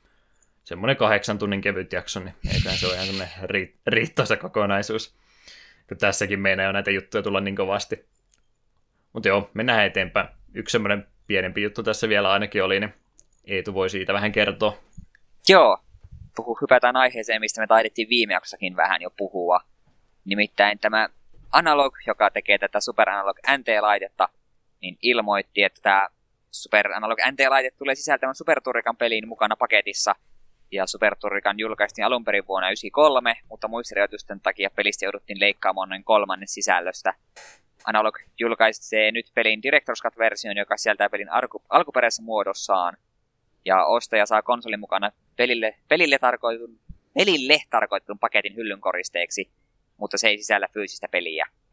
Super Turrican täyttää versiota hank- han- harkittiin julkaistaksi Wien Virtual Consoleen, mutta Nintendo hylkäsi tämän idean vedoten siihen, että täysversiota ei koskaan julkaisti, julkaistu virallisesti. Eikö se ollut viime jakso, kun me tästä Super Analogista puhuttiin? Ihan hiljattain oli. Tämä tuli aika lailla sen jälkeen, mutta kun meillä oli materiaalista puutetta, niin mä nyt otin sen sieltä vielä pari viikon takaa tämänkin jutun. Turrikan on kyllä semmoinen nimi, mikä on monessa paikkaa hypännyt ilmoilemaan jotain Turrikania kyllä vähän pelannutkin, mutta ei mulla semmoista palaavaa intoa kyseistä sarjaa kohtaa ole. Onko sä Turrikaneihin perehtynyt oikein kovasti? Mielessäni me jotain Turricania on pelannut, mutta en kyllä tiedä, että mitä. Varmaan kaikilla on jotain kokemusta Turrikanista, koska se taisi aikanaan kaikilla mahdollisilla laitteilla olla, ja nykyään varmaan sitten leivän paahtimissakin siellä Doomin kanssa pyörimässä joku Turrikani. Et semmonen sidescrolleri ihan suuttemoppi se, no ehkä ei nyt suuttemoppi, mutta sidescrolleri räiskintähän se nyt käytännössä oli se Turrikan sarja silloin aikanansa. Tämä on nyt vähän tämmönen erikoisempi julkaisu, ei nyt varmaan ihan yhtä ison profiilin julkaisematon peli kuin Star Fox 2 silloin tuon, tuon klassikkis Nessin kanssa, mutta hyvä vaan, että saa sitten tuommoisenkin täydemmän version, kun ei nyt enää tässä vaiheessa ole siitä kiinni, että onko se neljä vai kuuden mekan kokoinen, että luulisi kiintolevyllä sen verran tilaa oleva, että justiin justiin mahtuu kokonainen superturrikan sinne joukko. Mutta ei me olla varmaan tuota laitetta nyt kumminkaan hommaamassa, että jos olisin vähän rikkaampi, niin toki mikäpä siinä. Vähän se hintapuoli parempi tuossa Superi Analogeessa. Analog on kuin mitä se siinä Nessi-versiossa oli. Mutta mut se joutuisi sitten varmaan Jenkeistä asti importtaamaan, että siihenkin sitten aika paljon rahaa palaisisi. Joo, ei itselläkään tuohon laitteeseen ole niin kuin, mielenkiintoa. Mä en, Et pyöritänyt puheita ja käynyt SNES Classicia hakemassa vielä en ole. Prisma-hyllystä. Tarkistit, että tyhjä kumminkin. Itse asiassa viime, se oli sittarissa jotain niin näin. Mulla on semmoinen mielikuva, että viimeisellä kävi, niin ei tainnut olla hyllyssä. En ole ihan varma. Eli sellainen pelihylly tuli aina pyörehdetty, mutta en kiinnittänyt tuohon enää huomiota. Mutta tässä tuli vasta mieleen, että varmaan joku turrikankin meidän jossain vaiheessa pitää johonkin jaksoa ottaa. Hmm. Ei huono idea. Se vaan täytyy päättää, että millä alustalla. Niin. Pelataan molemmat eri turrikana ja katsotaan, miten paljon menee puheet ristiin. Ei vaan kaikilla. Tehdään semmoinen vertailu oikein tasan tarkka, että mitä eroa jokaisessa versiossa on. Kyllä, kyllä. Luvattiin, että SNES Classicista enää ikinä puhuta, ja nyt minä menin tämän tekemään. Ai ai ai. My bad. Mutta mut, pika-uutisia sitten näiden lisäksi. Ei ole oikeasti oikein mitään isompaa ollut. Tässä nyt on isoja pelijulkaisuja Mario Odysseyta, Assassin's Creedia ja Wolfensteinia ja mitä muuta tässä on ollut, mutta vanhemmalla rintamalla on nyt vähän hiljasta ollut viime aikoina, niin valitettavasti sen takia meilläkin tuo materiaali sitten on kärsinyt tällä tavalla. Jotain Blast from the Past, ja tuossa oli kumminkin, puhuttiin tuosta Pokemonista, eli Ultra Sun ja muu, niin oli nyt ne uudet versiot tulossa, ja siinä oli nyt sitten joku vanhempi organisaatio saapumassa, koska tämä tämmöinen on.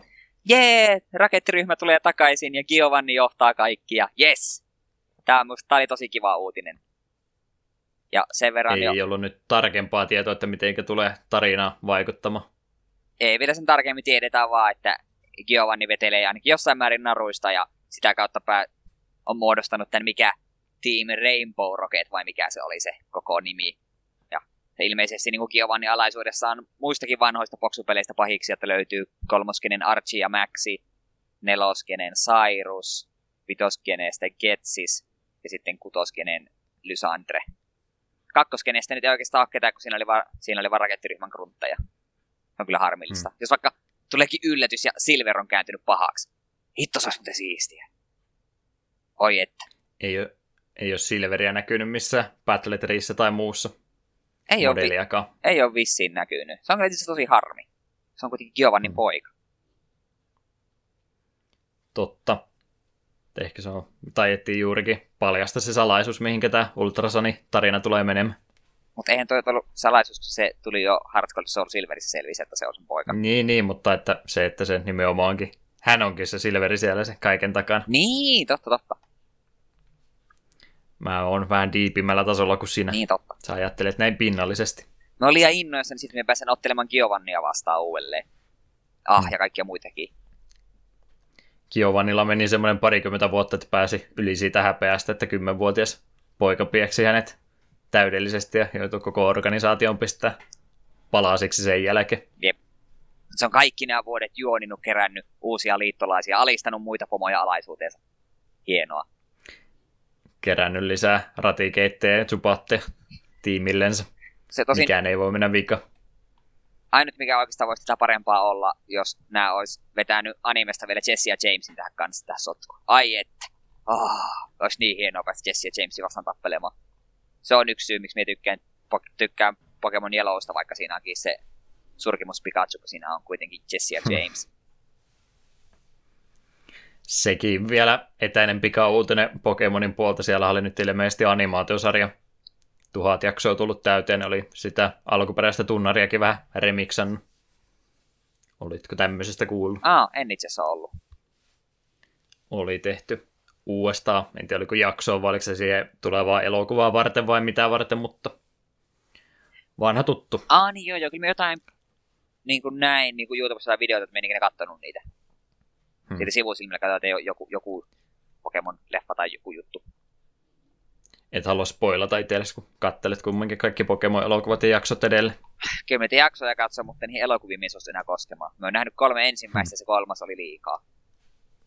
Se oli hirvittävän Mähän silloin yritin jokunen vuosi sitten pingettää ne kaikki kerralla ja oliko se vitonen vai kutonen, missä kohta totaalisesti masennui, menetin elämänhaluni jäi sitten kaikki mahdollinen kesken. Joo, minullakin oli yhdessä vaiheessa kaikki niin kuin ladattuna sille, että no niin, että nyt kaverin, nyt katsotaan nämä kaikki. Sitten siinä joskus keskellä yötä kolmosen jälkeen, että ei, ei, me ei pystytä tähän, ei, nyt, nyt loppu, ei vaan pysty. Ykkönen ja kakkonen Se oli oikea meni. valinta. Kolmonen ei, se oli liikaa minulle. Pokemonista siinä varmaan kaikki. Pitäisi mutta varmaan Pokemonistakin se extra jakso tehdä. Meillä on nyt hirveästi näitä extra jaksoja mielessä ja me ei tehdä niistä yhtään mitään. Pitäisi varmaan tehdä asiaa eteen jotakin. Ei ne taida itsestäänkään ilmestyä yhtäkkiä meidän SoundCloud-tilille. Meidän pitää katsoa sen verran vaan puhua ylimääräisenä tavallisesti jaksojen aikana, että voidaan sitten myöhemmin vaan leikata koko olevina bonusjakso, mm. missä on vaan vanhoja pelinöitä pätkittynä eri jaksoista. Kukaan ei Tietää, huomaa. että rupeaa niinku rupeaa energia loppumaan podcastilla, kun siellä rupeaa niitä semmoisia clipshowta tulemaan, missä on vaan palasia vanhoista jaksoista. Ainoastaan 20 prosenttia uutta materiaalia. Tulee tämmöinen Simpsonin semmoinen tyhjä jakso sinne väliin. Voi voi, tähän ollaan tultu. Yksi asia, missä ei oikein tulla eikä mennä yhtään mihinkään, on hashtag DragsterWatch. Kyseessä siis niille, jotka ovat iloisesti tämän jutun ulkopuolella, niin Twin Galaxysin Dragsterin ennätystä 551 Todd Rogers on tässä selvitelty kohta puoli vuotta, että onko tämä nyt oikea ennätys, minkä hän on aikanaan Atari 2600 sen Dragsterissa tehnyt. Ja tutkinta on edestynyt siihen suuntaan, että mitään ei ole löytynyt, mutta ei ole vielä suostutaan myöntämään Twin Galaxysin puolta tappiota, jotenka aika on ja pysyy. Tutkimustyö jatkuu päivämäärä ei ole annettu mihinkään asti, mutta se tulee näillä näkymin ikuisesti jatkumaan. Pitkään oli tuo ää, dispute threadi, mikä siellä on pyörinyt, niin ollut hiljaisena, mutta nyt sinne joku vahingossa uskalsi mennä jotain meemiä vääntämään ja sitten se riita syntyi taas uudestaan ja käytännössä kaikki asiat on luupannut nyt ympäri uudestaan ja sen takia sivuja on kertynyt 159 kappaletta tälle foorumikeskustelulle. Jotenka minä täällä väsymättömästi jatkan vahtivuoroani Dragsterwatchin kanssa. Ei mulla uutta raportoitavaa ole muuta kuin, että ihmiset on tyhmiä ja tämä koko juttu ihan tyhmä, mutta mä haluan nähdä, mikä tämä lopputulos tällä on. Katsotaan, onko Dragsteri edelleen 2018 siellä Twin Galaxysin sivustoilla vielä 551 aika olemassa. 557 se näköjään maksimi edelleenkin on, eikä kukaan siihen oikein vastaväitettä keksinyt. Paitsi se, että no ei sitä tiedä, ehkä se ei olekaan. Se on hyvä argumentti. Yes, sitten romhackingia olisi semmoista juttua tarjolla, että tässä on tyhjä ruutu. Ei ole oikein fanikäännöksiäkään meillä viime viikoilla valitettavasti tullut. Jotain semmoisia kor- semmoisia, semmoisia addendumia, eli on vähän paikkailtu jotain, pätsätty fanikäännöksiä, mutta ei mitään isompaa uutta ole nyt valitettavasti tässä vaiheessa tullut. Viime kerralla, kun meillä oli tämmöinen tyhjä kohta tässä näin, niin mä kävin sieltä katsoa jotain romhackingia sitten ihan, eli siis niin kuin nimikin on, niin ihan jotain muutoksia jollekin vanhalle pelille tehty, niin kun oli muun muassa niitä kaksin pelaajan modeja ja sun muita häkkiä sinne tehty, niin valitettavasti ainut mikä silmeille hyppäs oli Mario 2. oli My Little laitettu tilalle, ja mä en sitä nyt halunnut välttämättä ruveta se enemmän läpikäymään. On varmasti lyöty ja lyöty ihan tarpeeksi tämä My Little Pony fani jutun ympärille, joka on kadonnut kyllä viime vuosina jo kokonaan, mutta kumminkin jossain muodossa edelleenkin olemassa. Ei siinä mitään. Varmasti hauska sarja, mutta niin. me en ole varma. Ensin kiroilla taas, niin yritin estää itseään. Me en ole varma, että onko me tämän podcastin aikana puhunut. Me joskus Netflixistä katoin, oli, siellä oli dokkari just tästä My Little Pony niin kuin fanikunnasta. Me, me, niin kuin, me niin kuin ajateltiin, että hei, jos me katsotaan, ehkä me vähän opittaisiin ymmärtää, mis, miksi ne, niin, mi, miksi tämä on tällaista, miksi nämä, miksi nämä on ne, miten voi aikuiset ihmiset olla My Little Pony faneja. Dokkari katsottiin ja todettiin vaan, että nämä ihmiset on sekaisin. me, siis, hmm. se oli hyvin hämmentävä, hämmentävät puolitoista tuntia. No, hämmentävä puolitoista tuntia on meilläkin tässä nauhoituksessa jo vierähtänyt, niin eiköhän olla vähemmän omituisia. Pidetään pieni tauko, kerätään itsemme kasaan ja yritetään käyttäytyä kuin aikuiset ihmiset, jotka pelailee 20 vuotta vanhoja pelejä. Eli kuunnellaan Coolworldista kappaleet viitos- ja kuutosmaailmasta. Rust kautta kaupoja oli tuo viitosmaailma ja sitten Mist kautta Field. En tiedä minkä takia neillä on kaksi nimeä jokaisella, mutta ne on kappaleiden nimet ja siihen meidän on tyydyttävä. Kuunnellaan, miltä ne kuulostaa.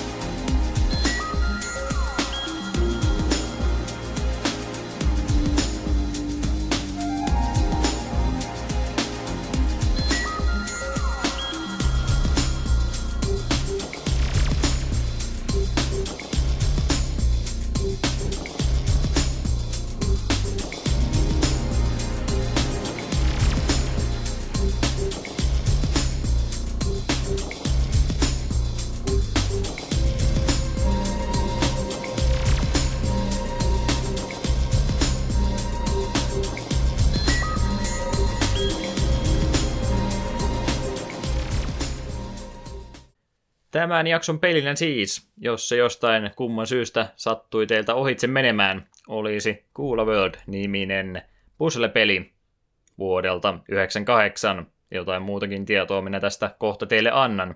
Mutta Pleikkari 1 peli meillä siis jälleen kerran vuorossa. Oliko meillä edellisestä jo kuinka paljon aikaa? Otapas. Little Samsonin Squadron, Golden Sun, di, di, di, di. On sitä jo hetken aikaa, kun mulla on viimeksi Pleikkari 1 peliä pelattu. Onko GTA Onko me pelattu ylipäätänsä? GTA GTA 1, her... Siitähän on melkein koko vuosi aikaa. Niin. Ja mä tykkään Pleikkari 1, 1 peleistä niin kovasti ja ei ole näin tää enempää tehtykään. Herra jästäs. Mä oon koko ajan varannut, että mä ehdota liikaa Pleikkari 1 pelejä, mutta tämän nähtyä niin totean, että nyt pelataan vaan Pleikkari 1 pelejä sitten 2018. Valmistautukaa siihen. Sitä odotellessa käydään nyt Cool Worldista käymään asioita läpi ja pureudutaan niinkin syvälle kuin vaan ikinä mahdollista. Puzzle-peli, kun on tosiaan, tosiaan kyseessä, niin materiaali kautta se, mitä tästä nyt pystytään syvää analyysiä antamaan, niin on tietysti vähän rajoitettua, mutta yritetään parhaamme. Että jos ei muuta, niin tämä on tämmöinen hyvä harjoitus meille, että koitetaan, mitä me saadaan näinkin simppelistä suoraviivaista pelistä irti näin audiomuotoista sisältöä tuottaessa. Mut mut, minä valkkasin tämän pelin tällä kertaa. Syyt oli siinä, että tosiaan Pleikkari 1 peli, se on heti plussapuoli. Ja oli semmoinen etäisesti tuttu peli. Koko versiota en tiedä, että kukaan olisi omistanut lähipiiristä, mutta moni oli kyllä pelannut tätä näin demo CDn kautta. Tämä oli muistaakseni jossain myöhemmässä Pleikkari 1 myyntiboksissa niin Demo Onein mukana, ja sitten on varmaan ollut myös virallisen pleikkarilehen mukana jossakin vaiheessa. Eli moni varmastikin tuohon aikaan pleikkaripelejä pelanneet ovat ainakin jonkin verran peliä nähneet, mutta harva on ehkä sitten pelannut sitä sen enempää täyttä versiota, niin se oli oikeastaan se syy, minkä takia mä itsekin halusin tämän tehdä. Eli olin demoa aikanaan pelannut, mutta en sitten muutamaa kenttää pisemmälle ollut peliä nähnyt, ja oli jäänyt jollakin tavalla sitten tuonne takaraivoon mietityttämättä, mikä se peli oli missä pallolla mennä puzzle-kenttiä eteenpäin. Tämä on tämä podcast nimenomaan sen takia olemassa, että pystyy tämmöisiä vanhoja muistoja sieltä sitten kaivelemaan ja tutustumaan niihin paremmin tässä nyt sitten parikymmentä vuotta myöhemmin. Mutta mites Eetu, oliko sä tietoinen tämmöisestä pelistä? Minulle tämä peli oli ihan kokonaan uusi tuttavuus. Se, se kun ekan kerran mainitsit, minun piti ihan googlata, että mikä ihme, ja en, en muista, että olisin tähän ikinä aiemmin nuorena törmännyt. Tai jos on tullut vastaan, niin on kyllä unohtanut ihan kokonaan. Te ei ollut demoillakaan tullut pelattua. Ei, nyt oli mennyt jotenkin ohi. Sulla kumminkin isot demo CD-pinot kotona oli. Ei, ei niin, se oli toisaalta silloin kun oli nuorempi, niin meillä pleikkari oli vain yhdillä serkuilla. Ei hirveästi hmm. pleikkari pelattua silloin nuorempana. Eikä ainakaan demolevyjä tullut vastaan. Olit, sä olit sillä tavalla erilainen. Tietysti jokaisella ihmisellä on eri kokemusta, mutta mullakin niin kuin hankala sellainen jollakin tavalla ne samasta kuin oikeasti se oma paikkakunta, mistä kotosi on, niin en mä muista, että kenelläkään olisi mitään muuta ollut kuin Pleikkari ykkösiä siihen aikaan, että jollakulla ehkä oli varmaan Nintendo 64, mutta ei siitä ikinä puhuttu, ja Saturni nyt oli semmoinen maaginen laite, että en oikein tiennytkään se olemassaolosta, että jotain mä luin, että Seikalla joku Saturn-niminen laite on olemassa, mutta se enempää en kyseisestä laitteesta tiennyt, niin kaikki pelas vaan Pleikkari 1 pelejä, ja se oli käytännöllistä pienelle, pienessä kylässä, niin samat pelit sitten kiersi samalla alustalla, niin elämä oli helppoa siihen aikaan. No, meille taas oli sille, että suurin osa pelasi tietokoneella emulaattorilla tai sitten pelattiin Nintendo. Hmm. Me oltiin meidän, me oltiin itse asiassa ainoita meidän kotikylältä päivällä, keillä oli niin kuin Mega Drive. Siinäkin mielessä erilainen nuori. Kyllä. Mut mut, Cool Worldiin nyt siis yritetään pureutua niinkin syvälle kuin se suinkin vain mahdollista on. Nimi Cool World on siis EUn alueella käytetty nimitys tästä pelistä. En tiedä, onko sitten jotain tekijänoikeusongelmia ollut vai minkä takia, mutta Pohjois-Amerikassa sitten tunnettiin nimellä Roll Away, ja Japanin versioista sitten nimettiin Cool Questiksi. Eli kaikki kolme erilaista nimeämistapaa on olemassa, joten kannattaa pitää tämä mielessä, jos tämän jakson jälkeen tulee sellainen fiilis, että tekisi mieli kuulevuuden hommata, niin käytähän noita kaikkia kolmea hakusanaa, niin oletan, että tässä ei varmaan tuota tekstipuolta kovinkaan paljon ole, niin jos vaan Pohjois-Amerikka, Pleikkari 1 tai Japanin versio löytyy, niin todennäköisesti yhtä nautinnollisia kaikki kolme versiota tulee olemaan. Mutta mut, itse tuolta taustapuolelta myönnettäköön, että jouduin aika syvältä kaivamaan mahdollisimman paljon tietoa, että mä sain tästä porukasta esille, ja kyllä sitä nyt vähän sen löytyi, mutta ei hirveästi. Eli kehittäjänä on tämmöinen pieni lafka ollut aikana kuin Game Design Sweden AP. Eli tuolla naapurimaassa on tämä Cool World aikanaansa tehty. Öö, nykyään, tai ei nykyään, mä ei taida olla enää olemassa, mutta Playcom nimellä tunnettiin myöskin samainen firma tuossa vuosituhannen vaihteen aikana.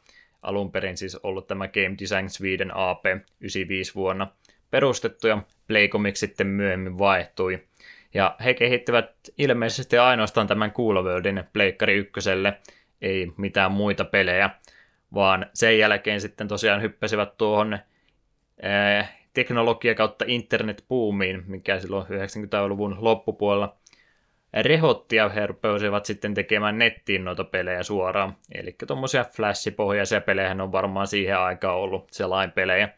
Oli sitten se, mistä he lähtivät sitä rahaa ja onnea etsimään uuden teknologian myötä. Heidän tämmöinen isoin projektinsa oli tuommoinen NetBaby World AP. Eli tuo NetBaby World on varmaan ollut sen palvelun nimi sitten aikanansa. Myöskin siellä Ruotsin puolella varmasti serverit sun muut pyörinyt, niin oli tämmöinen sivusto, missä oli sitten enemmänkin justiin näitä nettipohjaisia, selainpohjaisia pelejä. Osa niistä oli jopa 3D-hengessä sitten ihan toteutettu tämmöinen samanlainen, mitä ehkä Suomen puolella nyt tulee jotain Aapelia ehkä mieleen. Olisikohan se semmoinen hyvä vertailukohta, mitähän niitä sitten muuta aikana on ollutkaan. Noita tuommoisia selainpohjaisia pelisivustoja. Aapeli varmaan se nykyinen ollut. Onko Aapeli enää olemassa, herra jestas? Jotain Mix, Mix Worldissa oli aikanaan Ää... pelejä, mitä mä pelasin selainpelejä. Sitten oli MTV3 oli joku oma sivusto, missä oli biljardia ja tankkipelejä ja kaikkea tämmöistä. A-peli on vielä olemassa. Mielenkiintoista. Toimikohan mun tunnus vielä tänne? En ole lukion jälkeen käynyt täällä. Joo, A-peli extra jakso tulossa. Ei, nyt älä niitä extra jaksoja liikaa ota. No, niin, niin, äkkiä taka- takaisin. Voit sä sanoa jotain A-pelistä, jos haluat? En A-pelistä, vaan siellä mainitsit MTV3 aikoinaan oli pelejä. Siellä, mm. jos en tiedä muissa kukaan muu, oli sellainen maksimissaan neljän pelaajan vastakkain Tetris-systeemi, missä sai power ja niin poispäin. Se oli joku Block Wars tai joku vastaava. Se peli pitää jossain muodossa saada takaisin. Me pelattiin sitä lukiossa aivan liikaa kavereiden kanssa. Se oli joka välitunti vaan. Yes, nyt mennään pelaamaan Tetris. Hmm. Mikäli se oli joku Block Wars tai joku vastaava. Se oli helvetin hyvä peli. Pointti kumminkin, että nuo selainpohjaiset sivustot oli silloin tosi suosittuja tuolla ihan 90-luvun loppupuolta asti ja pitkään vielä sen jälkeenkin. Ja he olivat sitten tosiaan tämä poppo, joka Kuulamöydin teki, niin myöskin sieltä lähtivät sitä onneensa etsimään. Ja se oli ilmeisesti palkittu ihan suosituimpana ruotsalaisena sivustona jossakin vaiheessa 2001-2002 vaihteessa ilmeisesti. Ja myöskin sitten mobiilialustoille jonkin verran pelejä tekevät, eli tuommoista vähän kevyempää materiaalia, mitä tämä porukka sitten Coolworldia, jotka olivat tehneet, niin tekivät sitten tämän jälkeenkin. Varmaan moni muukin on sille samalle tielle sitten eksynyt sen jälkeen, kun tuo konsolikehittäminen muuttui vähän kalliimmaksi tuossa justiin Pleikkari 1 ja 2 vaiheessa viimeistäänkin. Jotenka tuommoinen tarina oikeastaan lyhkänen, mitä Game Design Swedenistä löytyy. Yhden pelin tehnyt Pleikkari 1 netin puolella vaihtanut, ja ilmeisesti sitten 2003-2004 siinä vaiheessa niin lopettivat tuonkin sivuston pyörittämisen ja ovat sitten muille teille eksyneet sen jälkeen. Cool Worldin julkaisijana on toiminut Euroopassa ihan Sony Computer Entertainment, Europe eli ja Pohjois-Amerikassa sitten Psychnosis on vastannut. Jos siellä näkyy Amerikka-versio Sonista halunnut siihen lähteä, niin on otettu ulkopuolinen julkaisija sille. ihmiset pelin takana, suunnittelua, kaikkia muuta ohjelmointia, oikeastaan samat neljä nimeä täällä hyppii esillä joka kerta, eli pienellä porukalla on peli tehty, ja ruotsalaista osaamistahan tämä kaikki tässä ovat. Eli Stefan Persson, ensimmäinen nimi, mikä oli listassa. Hänestä ei valitettavasti oikein löytynyt mitään tietoa. Yritin kovastikin googletella kyseisen herrasmiehen perään, mutta ilmeisesti saman niminen Kaima Stefan Persson on myöskin joku yksi Ruotsin rikkaimmista miehistä ja kaikki linkit, mitä mä löysin, niin oli häneen. Mä oletan, että Stefan Persson Kuulavördin ohjelmoja ei ole sama henkilö kuin he, tota, H&M omistajan poika. Vähän epäilen, että on vähän pitkälle tielle lähtenyt, niin ei ole varmaankaan sama henkilö kyseessä. en voi valitettavasti siis hänen menneistä ja tämän jälkeen tulevista asioista kertoa, mutta muut ihmiset, Jens Rudberg ja Jesper Rudberg, en tiedä ovatko veljeksiä keskenään, mutta Jens ainakin on sitten tämän uransa jälkeen jonkin verran teki pelejä siinä jälkeenpäin ja tänä päivänä ilmeisesti työskentelee tuommoisessa Teenage Engineering-nimisessä yrityksessä elektronisia musiikkitarvikkeita siellä sitten rakentelemassa myymässä. Ja mahdollinen veli Jesper on sitten tuommoisessa Doctor Entertainment nimisessä pienessä yrityksessä, jotka tekee sitten tämmöistä, onko se sitten freelance-hommaa vai mitä on, mutta kumminkin isompiin projekteihin sitten heidät palkataan erikseen ne vastaa justiin sitten kaikesta jälkiprosessista, mitä pelin viimeistelyvaiheessa jotain tiettyä osaamista tarvitaan. En tutkinut sen tarkemmin, mitä kaikkea osaamista vaaditaan, mutta varmastikin siihenkin käsipareja tarvitaan. Muun muassa Wolfenstein New Orderista löytyy heidän nimensä ja Brothers Tale of Two Sonista. Eli siellä on Jesperi ollut. Ja sitten tuo Johannes Söderqvist on varmaan ainakin pelialalla kaikkein menestyneen tästä porukasta. Söderqvist siis vastasi myös suunnittelu ja muun ohella, muun muassa itse asiassa tämän pelin konseptinkin oli Söderqvist tehnyt, niin hän on sitten tuota taidepuolta enemmänkin tehnyt, ja hän on sitten tuolla Art Director-nimekkeellä ollut monissa isoissa pelisarjoissa mukana, muun muassa Battlefield-pelisarjassa on ohjaajana, artistiohjaaja, art director, miten se nyt käännetään, taideohjausta harrastanut. Need for Speed Hot Pursuitista löytyy hänen nimensä tuosta Star Wars Battlefrontista 2015 tuli se, ja Mirror's Edgestäkin myöskin sen ulkoasusta vastannut, että hän on kyllä päässyt isojen pelien parissa sitten työskentelemään ja nimenomaan ruotsalaisten pelien parissa. Eikös nämä kaikki ole Dicein pelejä, paitsi Hot Pursuit taitaa olla jonkun muu EA-pelejä, se nyt ainakin on. Mutta Dicein pelejä noita taitaa muut olla. Kysyin sulta, mutta et osaa vastata. En osaa kyllä vastata se oli just jännä, kun mulla oli jäänyt semmoinen käsitys jostain kumman syystä mieleen, että tämä Cool World olisi nimenomaan Dicein peli ollut aikana ennen kuin he rupesivat noita Battlefieldia ja muita tekemään, ja sitten totesin, että no eihän se ole totta, ja sitten mä rupesin tutkimaan, niin täällä on sitten se, joka on itse pelin suunnitellut, niin hän kumminkin tekee nimenomaan sitten tuota taidepuolta noille Dicein peleille, että ehkä siinä jotain perää sitten oli, minkä takia mä olin tämän kuullut. Mutta kiva tietää, että en ollut väärässä. Eli he ovat tuosta designista vastanneet samat ihmiset myöskin ohjelmoinnista ja sitten tuosta ulkoasusta vastanneet. Eli nämä neljä ihmistä, onko ollut koko tiimi siinä? Ehkä ei, mutta ainakin he ovat se pääporukka tuossa olleet. Voisi kuvitella, että neljällä ihmisellä tämmöisen peli ihan hyvin saisi kasaan. Joten kas, Pleikkari 1 tosiaan tuo platformi oli, millekä tämä peli julkaistiin aikanaan 98 vuonna, kesäkuu, eikö hetkinen, heinäkuu kymmenes päivä on näköjään historian kirjoihin jäänyt, milloin Cool on saapunut meitä viihdyttämään tänne harmaalle maankamaralle. Ja puzzle-peli kyseessä siis pelin genrenä. Siinä varmaan taustatietoa tarpeeksi. Yritin ainakin kovasti löytää ihmisistä vähän juttua, kun itse pelistä ei välttämättä niin paljon pysty kertomaan. En tiedä kiinnostaako tämä ketään, mutta yritys oli ainakin kova. Siulle tuli hyvä oli vähän ihmisiä, niin, niin, vähän oli ihmisiä, niin oli vähän helpompi sitten keskittyäkin, että mihinkä suuntaan lähden tutkimaan.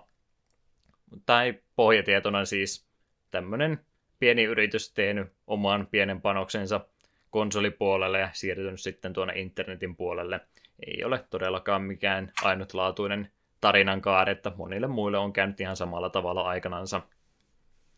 Mutta mut, eikö me itse kuulovöydestä voitaisiin siis vihdoin viimein puhua? Haluatko sä sanoa siitä jotain ympäripyöreitä vai yritänkö minä? Kummin päin sopii. Si oot tehnyt nämä muistimallot, ehkä sä näistä sanot. Yllätys, yllätys, se pelissä nimittäin ei ole kovinkaan kuumussa tarinaa, mistä voisimme teille kertoa. Niin, se on nyt Eetun tämä tarinapuoli. Valitettavasti ei kuulovöydöstä Lorea löydy se enempää. En tiedä, mistä tämä rantapallo on tullut ja minne hän on menossa, mutta kovinkin ahnaasti hän yrittää näitä kenttiä läpäistä. Eli siis pulmopeli, ja yritetään nyt ihan näin audiomuodossa selittää, miten tämä peli toimii. Eli kolmeulotteinen pulmapeli on kyseessä. Pelaaja ohjastaa palloa, onko se rantapallo, jalkapallo, tai se varmaan rantapallo. Se kuulostaa rantapallolta, kun se pomppaa. Se ääni, mm. mikä tulee, kun se, se osuu siihen maahan, niin siitä tulee semmoinen rantapallo kautta halpa jalkapalloääni. Semmoinen kumipallo. Eli rantapallo kulkee kolmeulotteisia kenttiä läpi, abstraktia kenttiä läpi. Ja noi kentät on käytännössä rakennettu laatikon muotoisista palasista, jotka on sitten aseteltu tietynlaisen jono erilaisiin muotoihin. Ja se, miten niitä kenttiä kuljetaan, niin se rantapallo, joka siinä kulkee, niin tarraa siihen platformiin aina kiinni. Mutta kun sä sitten menet niiden ää, kenttien tuommoisiin reuna-alueihin, eli jos mä nyt vaikka käyttäisin esimerkkinä tuolin jalkaa tai pöydän jalkaa, niin sinne pöydän jalan päähän menee, niin pallo pystyy sieltä sitten kääntymään ympäri ja vaihtamaan sitä suuntaa ja kulkemaan sitten jotain toista sivua. Eli sitä painovoimaa pystyy siinä muuttamaan sitä myöten, millä sivulla sä sitä palloa sinä kuljetat. Onko toi nyt selitetty mahdollisimman selvästi, että me ollaan nyt samalla aaltopituudella kuuntelijoiden kanssa. No, minä ymmärsin sen, mutta minä olen peliä pelannut, niin minä olen varma, että niin. riittääkö se. Mutta eiköhän tuosta ja kaikki ymmärrä, mitä tarkoitettiin. Joo. Kolmiulotteinen pulmapeli, neljä sivua, painovoimaa pystyy muuttamaan sen mukaan, että pystyy millä tahalla sivulla kulkemaan. Siinä on näin tiivisti selitettynä, miten kuulovöldi toimii. Jep. Kenttäpohjainen pelihän tuossa on tosiaan kyseessä. Niin niin, simppelihän tuo on niin kuin se pitää pulmapeli ollakin. Eli helppo se periaatteessa on selittää, vaikka me siihenkin viisi minuuttia melkein käytettiin aikaa, mutta lähtökohdat on todella simppelit. Palloa ohjastetaan, sieltä ola yli on kamera sulla noin, sä lähdet ohjastamaan niitä kenttiä sinä eteenpäin, etsit sen avaimen sieltä kentästä, niin kuulet sitten exittiin sen avaimen kanssa Jep. ja aikamääreen puitteissa. Jep, ja joissakin kentissä on useampi avain. Myöskin mahdollista. Mutta avaim, avaimet ensin ja niillä sitten mennään ulkoovelle. Niin siinä on se määränpää tehtävä, mitä sun täytyy sinä pelaajana tehdä. Pelistä löytyy tietysti kerättävää tavaraa muutakin sen lisäksi. Ihan kolikko, pisteitä, arcade-henki elää kovastikin tässä näin, eli pisteitä kerätään. Kannattaa sieltä vähän ekstraana ottaa kuva, suinkin mahdollista. Sieltä löytyy kerättäviä hedelmiä, yksi per kenttä yleensä, kerät niitä viisi, pääst bonusmaailmaan, josta saat lisää pisteitä. Mitäs siinä nyt muuta sitten on? Siinä on lä- lähinnä ne kerättävät. Jep. Ja... Sieltä löytyy myös huonoja power Joo, no kerättäväksi on sen verran sanoja ylipäätään pisteillä, että niillä on muukin tarkoitus kuin vain saavuttaa, saavuttaa hyvä tulos. Nimittäin aina kun se kuolet, sulla ei ole elämiä, mutta sun pistemäärä laskee. Kun pistemäärä menee nollaan, niin sitten se on game over. Musta oli ihan hyvä systeemi mm sillä niitä pisteillä oli oikeasti merkitystä. Ne ei ollut pelkästään numeroita laidassa. Eli ei välttämättä kannata sitä suorinta reittiä ja helpointa ottaa maali, vaan jos suinkin mahdollista, niin niitä pisteitä vähän kerryttää siinä aikarajan puitteissa, mikä myöskin tuota vaikeustasoa tälle pelille tuo. Meillä on tuo vaikeustaso tuolla listassa vähän alempana, mutta kai sitä voi nyt tässä samalla puhua, eli aikamäärähän noissa myöskin on.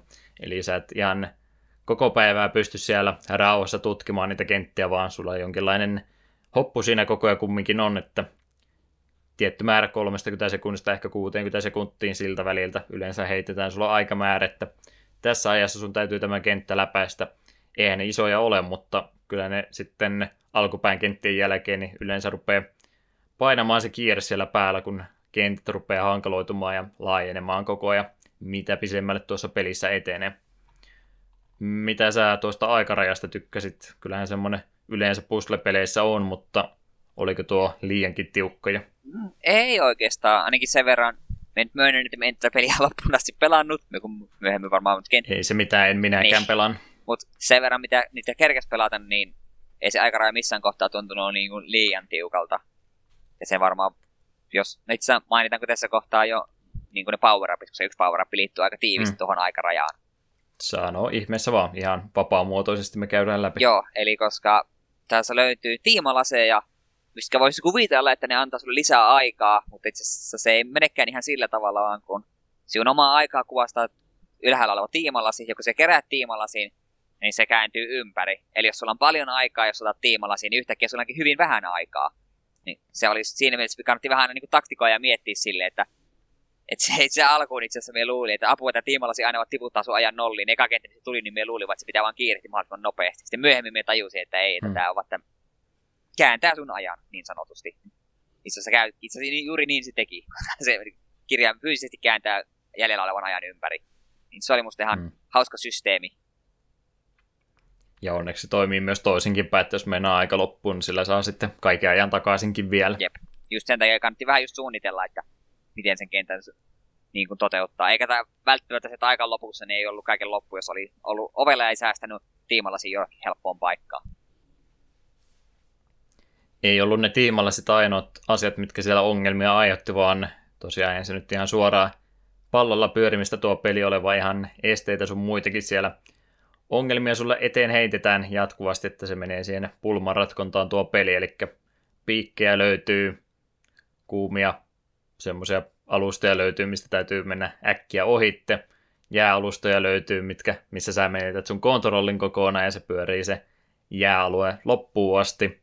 Suuntaviivoja, mitkä pakottaa sut kääntymään jossakin kohtaa. Rotkoja tietysti. Hyppynappula tuosta D-padin jälkeen ainoa nappula, mistä mitään iloa on, niin sun täytyy jonkin verran hyppimälläkin selvitä siitä eteenpäin, ja jos se ei onnistu, niin rotkon pohjalla sinne sitten pudotaan. Pallo pomppaa aina normihyppyläisen kaksi laatikon mittaa käytännössä eteenpäin, että kovinkaan pitkiä loikkia ei pysty tekemään. Eli tämähän käytännössä, vaikka nytten kolmiulotteinen onkin, niin käytännössähän tämä on ruudukkopohjainen pulmopeli, sä niin kuin yksi, yksi ruutu kerrallaan käytännössä liikutat sitä sun palloa. Ei ole tämmöinen moderni peli, mitä tämmöisiä pallo, pallolla pelattavia pulmopeliä on, missä yleensä aika vapaat kontrollit on, ja ne on enemmän ehkä niitä fysiikkapohjaisia pelejä, vaan tämä on justiin se pulma ruudukkopohjainen pulmopeli. Jep, se itse asiassa oli jännä, kun me tosiaan ollut tätä peliä aiemmin pelannut, niin kun se tänne kerran mainitsin, me googletin tämän, niin me kuvittelin kuvien perusteella enemmän niin Super Monkey Ball-tyylinen, juuri näitä fysiikkapohjaisia. Mm. Se oli sitten jännä, kun rupesi pelaamaan ja katsoa vähän tarkemmin, eihän tämä olekaan ihan sam- samalla tyy- samanlainen. Olettaa vaan, kun näkee pintoja ja palloja, että tämä on Super Monkey Ball.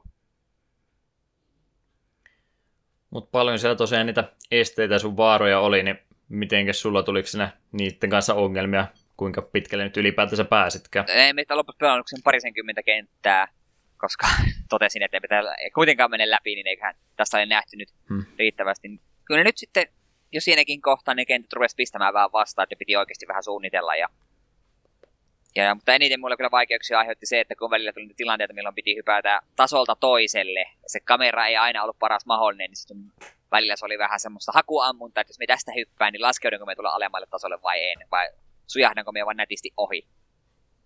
Hmm. Kamerastakin kohta ehdottomasti enemmän, mutta kyllä se tosiaan, miten itse tuohon kenttädesigninkin vaikuttaa, niin aika vapaastihan sä sitä niin kuin ympäristöä näet koko ajan, ettei siellä ne esteet niin kuin yhtäkkiä tule. Sä voit kumminkin jäädä paikoille vähän katsomaan ympärillesi ja analysoimaan sitä tilannetta, että mitäs, mikä se mun seuraava siirto on, että siinä kohtaa se aikamäärä rupeaa sitten painamaan huomattavasti enemmän päälle siellä myöhemmissä kenteessä, minkä mulla sitten tuo pelaaminen lopulta kaatui, että ei ne esteet varsinaisesti mitään mainiota sorminäppäryyttä pelaajalta vaatinut, mutta kun ne kaikki pitäisi sitten ulkoa opetella ja ehtiä kiireessä tekemään, niin siinä kohtaa rupeaa sitten niitä ongelmia kertymään enemmänkin. Että siitä oikeastaan ensi, ensin tuo alkaa niin pulmopelinä, ja sitten se muuttuu loppuun myöten enemmän ehkä muistipeliksi, missä sitten on rajallinen aika enää noita asioita ehtiä tekemään. Vähän se henki siinä periaatteessa muuttuu pelissä, mitä vaikeammaksi se menee, tai mistä se vaikeustaso ylipäätänsä tuleekin. Muttas, muttas. Mitäs tuossa nyt sitten muuta? Kontrollista ei nyt varmaan hirveästi enempää puhetta, ei ole kun tosiaan liikkuminen, kääntyy pallo tankkikontrollilla ympäri ja hyppynappula. Sen lisäksi siellä takapainikkeessa voi pikkasen sitä kameraa muuttaa suoraan yläviistommaksi, mikä pikkasen ehkä helpottaa niiden etäisyyksiä arvioimisen kanssa, kun lähdet hyppimään, mutta ei mikään välttämätön nappula se ole. Öö, grafiikkapuoli vaikkapa, Pleikkari 1 peli, oliko liian ruma? Se näytti Pleikkari 1 peliltä. Hmm. Sitten loppujen lopuksi, niin, Polykoneja. niin polykoneja ja niin, ei, ei se mulla nyt silmää, silmää pistänyt silleensä, mutta jos ois, olisit jostain nähnyt pelkästään pelissä kuvaan ilman, että tietää millä laitteelle se on, niin eka reaktio olisi ollut, että tuon Pleikkari 1 peli. Ehdottomasti jo, että laatikoista ja palloistahan tuo käytännössä koko peli on rakennettu. Että ei siinä tosiaan, kun simppeli peli on, niin ei sen tarvi välttämättä sen nätimpi ollakaan, että se ajaa asiansa ja se on ihan aikansa tuotteen näköinen peli. Ja ei mielestäni siihen puolesta mitään valitettavaa. Ehkä ainut asia, mikä on sillä ikävästi ikääntynyt, on ne taustat, mitä sulla siellä maailmassa on. Siellä, tota, minne pallo putoaa sinne rotkoon, niin ne on ilmeisesti ihan vain semmoisia venytettyjä kuvia, mitkä on kyllä tosi pikselöityneen näköisiä. Joo, ne ei kyllä ollut kovin että ne sieltä hyppä, hyppää vähän silmälle. Ja siitä voisi ehkä tehdä sen hypyn sinne kameran kanssa jotenkin voisin nämä kaksi asiaa yhdistää mielessäni. Eli kamerahan tässä nyt käytännössä se sun isoin vihollinen melkeinpä on, ehkä jopa isompi kuin tuo aikamäärä ja kaikki muut esteet. Eli se kamera on siellä sun takana, joo, mutta siitä huolimatta se on vähän hankala arvioida niitä etäisyyksiä sen pelin kanssa, varsinkin kun sä teet niitä hyppyjä sieltä platformilta toiselle. Jep, koska silloin Niin Siinä ainakin ne omat kuolemat, kaik, valtaosa niistä aiheutuu siitä, että se kamera on vähän huonossa kulmassa ja sä et oikein näe, että kuinka kaukana ne platformit siellä jossain kymmenen riviä alempana on, mihinkä sä yrität tähätä. niin se pääsee, kun oli vaikea hahmottaa sekä niin syvyyttä että niin kuin korkeutta. Mm. Ja mä aina naureskelen videopelejä striimatessakin, että minkä takia mulla on näin surkea syvyysnäkö, mutta mukava kuulla, että jollakin muullakin on ongelmia, ettei se nyt ollut omassa päässä se vika, vaan että vähän hankala on tosiaan niitä etäisyyksiä kautta syvyyksiä tuossa pelissä havaita. Ja sen takia, minkä takia mä haluaisin tämä yhdistää, niin se on tosi helppo eksyä noissa varsinkin myöhemmissä kentissä sitten, missä pitäisi se tietty reitti ja kylki valita, että mitä kautta pitäisi mennä. Kun su- sun on niin hirveän hankalaa orientoitua siinä peliaikana, kun ne taustatkin pyörii siellä. Sulla ei ole mitään kiintopistettä oikeastaan, mihinkä sä pystyisit itse sillä sijoittaa, että jos mä nyt tässä on, niin mä en tiedä, mitenkä mä tänne pääsen, vaan sä oot vähän niin kuin, ainakin mä olin, tunsin olevani vähän eksyksissä koko ajan siellä loppupäässä peliin. Itse en kerennyt siihen loppuun asti pelata, mutta kyllä niissä alkupuolinkin se välillä niin kuin tuli, kun menet sinne palkin päähän. Siinä pyörit, pyörit, pyörit vähän aikaa yhtäkkiä niin tulee sellainen fiilis, että hetkinen, missä suunnasta me tarkalleen ottaen tuli ja minne suuntaan mä olin äsken menossa.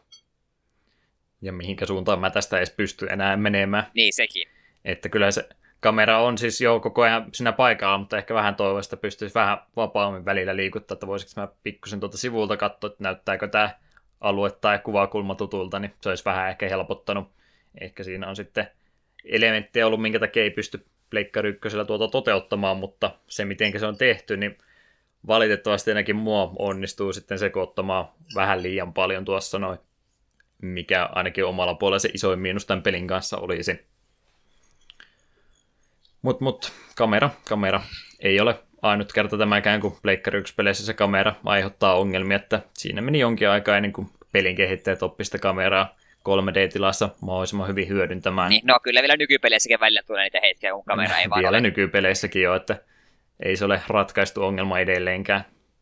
Ikuista ongelma. Jep. Oltaisiin pysytty vain 2D-peleissä loppuun asti. Oltaisiin helpommalla päästy. Mutta mut se vaikeustaso ylipäätänsä sä et niin yhtä pitkälle mennyt, ne miten nyt al- alkupäätä voisit sanoa, että oliko semmoinen helppo päästä alkuun siinä? No kyllähän sille pari, pari tekat kentät menee sillinsä vaan, että tarvii juurikaan aivonystyröitä käyttää. Eikä nyt loppu siihen asti, ne pelas, niin vieläkään aivonystyröitä tarvinnut käyttää, lähinnä just se hahmottaminen oli välillä vaan ongelma, että hetki, mistä mun pitäisi mennä. Minä tiedän, mitä minun pitäisi Mm. tehdä, mutta minä en ole ihan varma, että mistä mun pitäisi mennä, että minä pystyn sen tekemään. Kyllä, kyllä. Mä itse ainakin sanoisin tuosta pelistä, että toi oli paljon vaikeampi kuin mitä mä olisin kuvitellut. Että tämä niin kuin paperilla kuulostaa, ei nyt ehkä maailman helpommalta peliltä, mutta helpolta peliltä kumminkin, että ei tänne olisi pitänyt niin paljon ongelmia aiheuttaa, mitä mä luulin. Mä ainakin olin sellainen varannut tätä varten ihan aikaa enemmän, että mä pelaan tämän pelin loppuun asti ihan sama montako tuhatta kenttää tässä onkaan, niin mä pelaan nämä kaikki.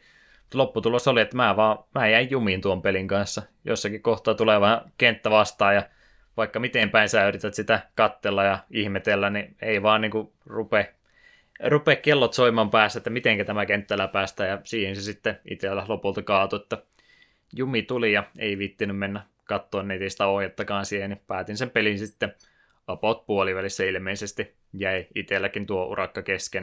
Mä ehkä Että kyllä siinä vaikeutta kyllä löytyy ihan Niin, ky- kohtuullisesti. Kyllä me uskon, että loppua kohdassa varasti rupeaa menemään varsin ikäväksi. Ja mut itse ehkä tein vähän se ongelma, kun me ekana iltana sitä nopeasti testasin, pelailin yhten kymmenkunta kenttää. Sitten me huvikseen niin katsoin, no paljonko tässä on kenttää, joku 50, jotain sellaista. Sitten katsoin sille, 150, oot se peli tosissas? Niin Mm. jotenkin saman tien niin lannistui sille, että en me tule tätä peliä jaksamaan pelaamaan läpi asti. Niin heti, heti, en tiedä, se oli ehkä virhe lannista itsensä sille tiedolla. Kerrankin noin päin, että herra Jumala, tässä on liikaa sisältöä. Jep. Ja sille, Yle, yleensä valittaa, että loppuu liian aikaisin, mutta tässä kyllä on ihan niin kuin runsaasti noita kenttiä tehty, että pelattavaa pulmapeliksi ihan varsin mainiosti tästä löytyy. Jep, ja mulla oli ehkä vähän, ei välttämättä nyt silleen pelin vika, mutta tämä jotenkin ei niinku iskenyt minuun. Se oli jotenkin sille, että sen, sen puolisen tuntia jakso pelata ja sitten oli se, että äh, ei nyt jaksa enempää ja sitten seuraavaan parille ei tehnyt mielikään niinku pelata. Sille, että sinne pieninä annoksina aina vähän kerrassa ehkä, mutta ei kuitenkaan silti tule sellaista himoa pelata joka ilta lisää.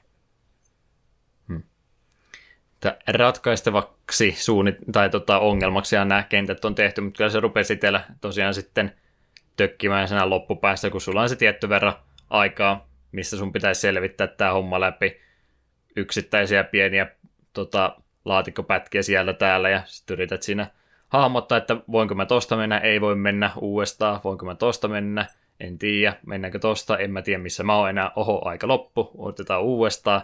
Se meni siinä kohtaa nimenomaan siihen sitten, että olisi pitänyt vaan ulkoa ehtiä opettelemaan.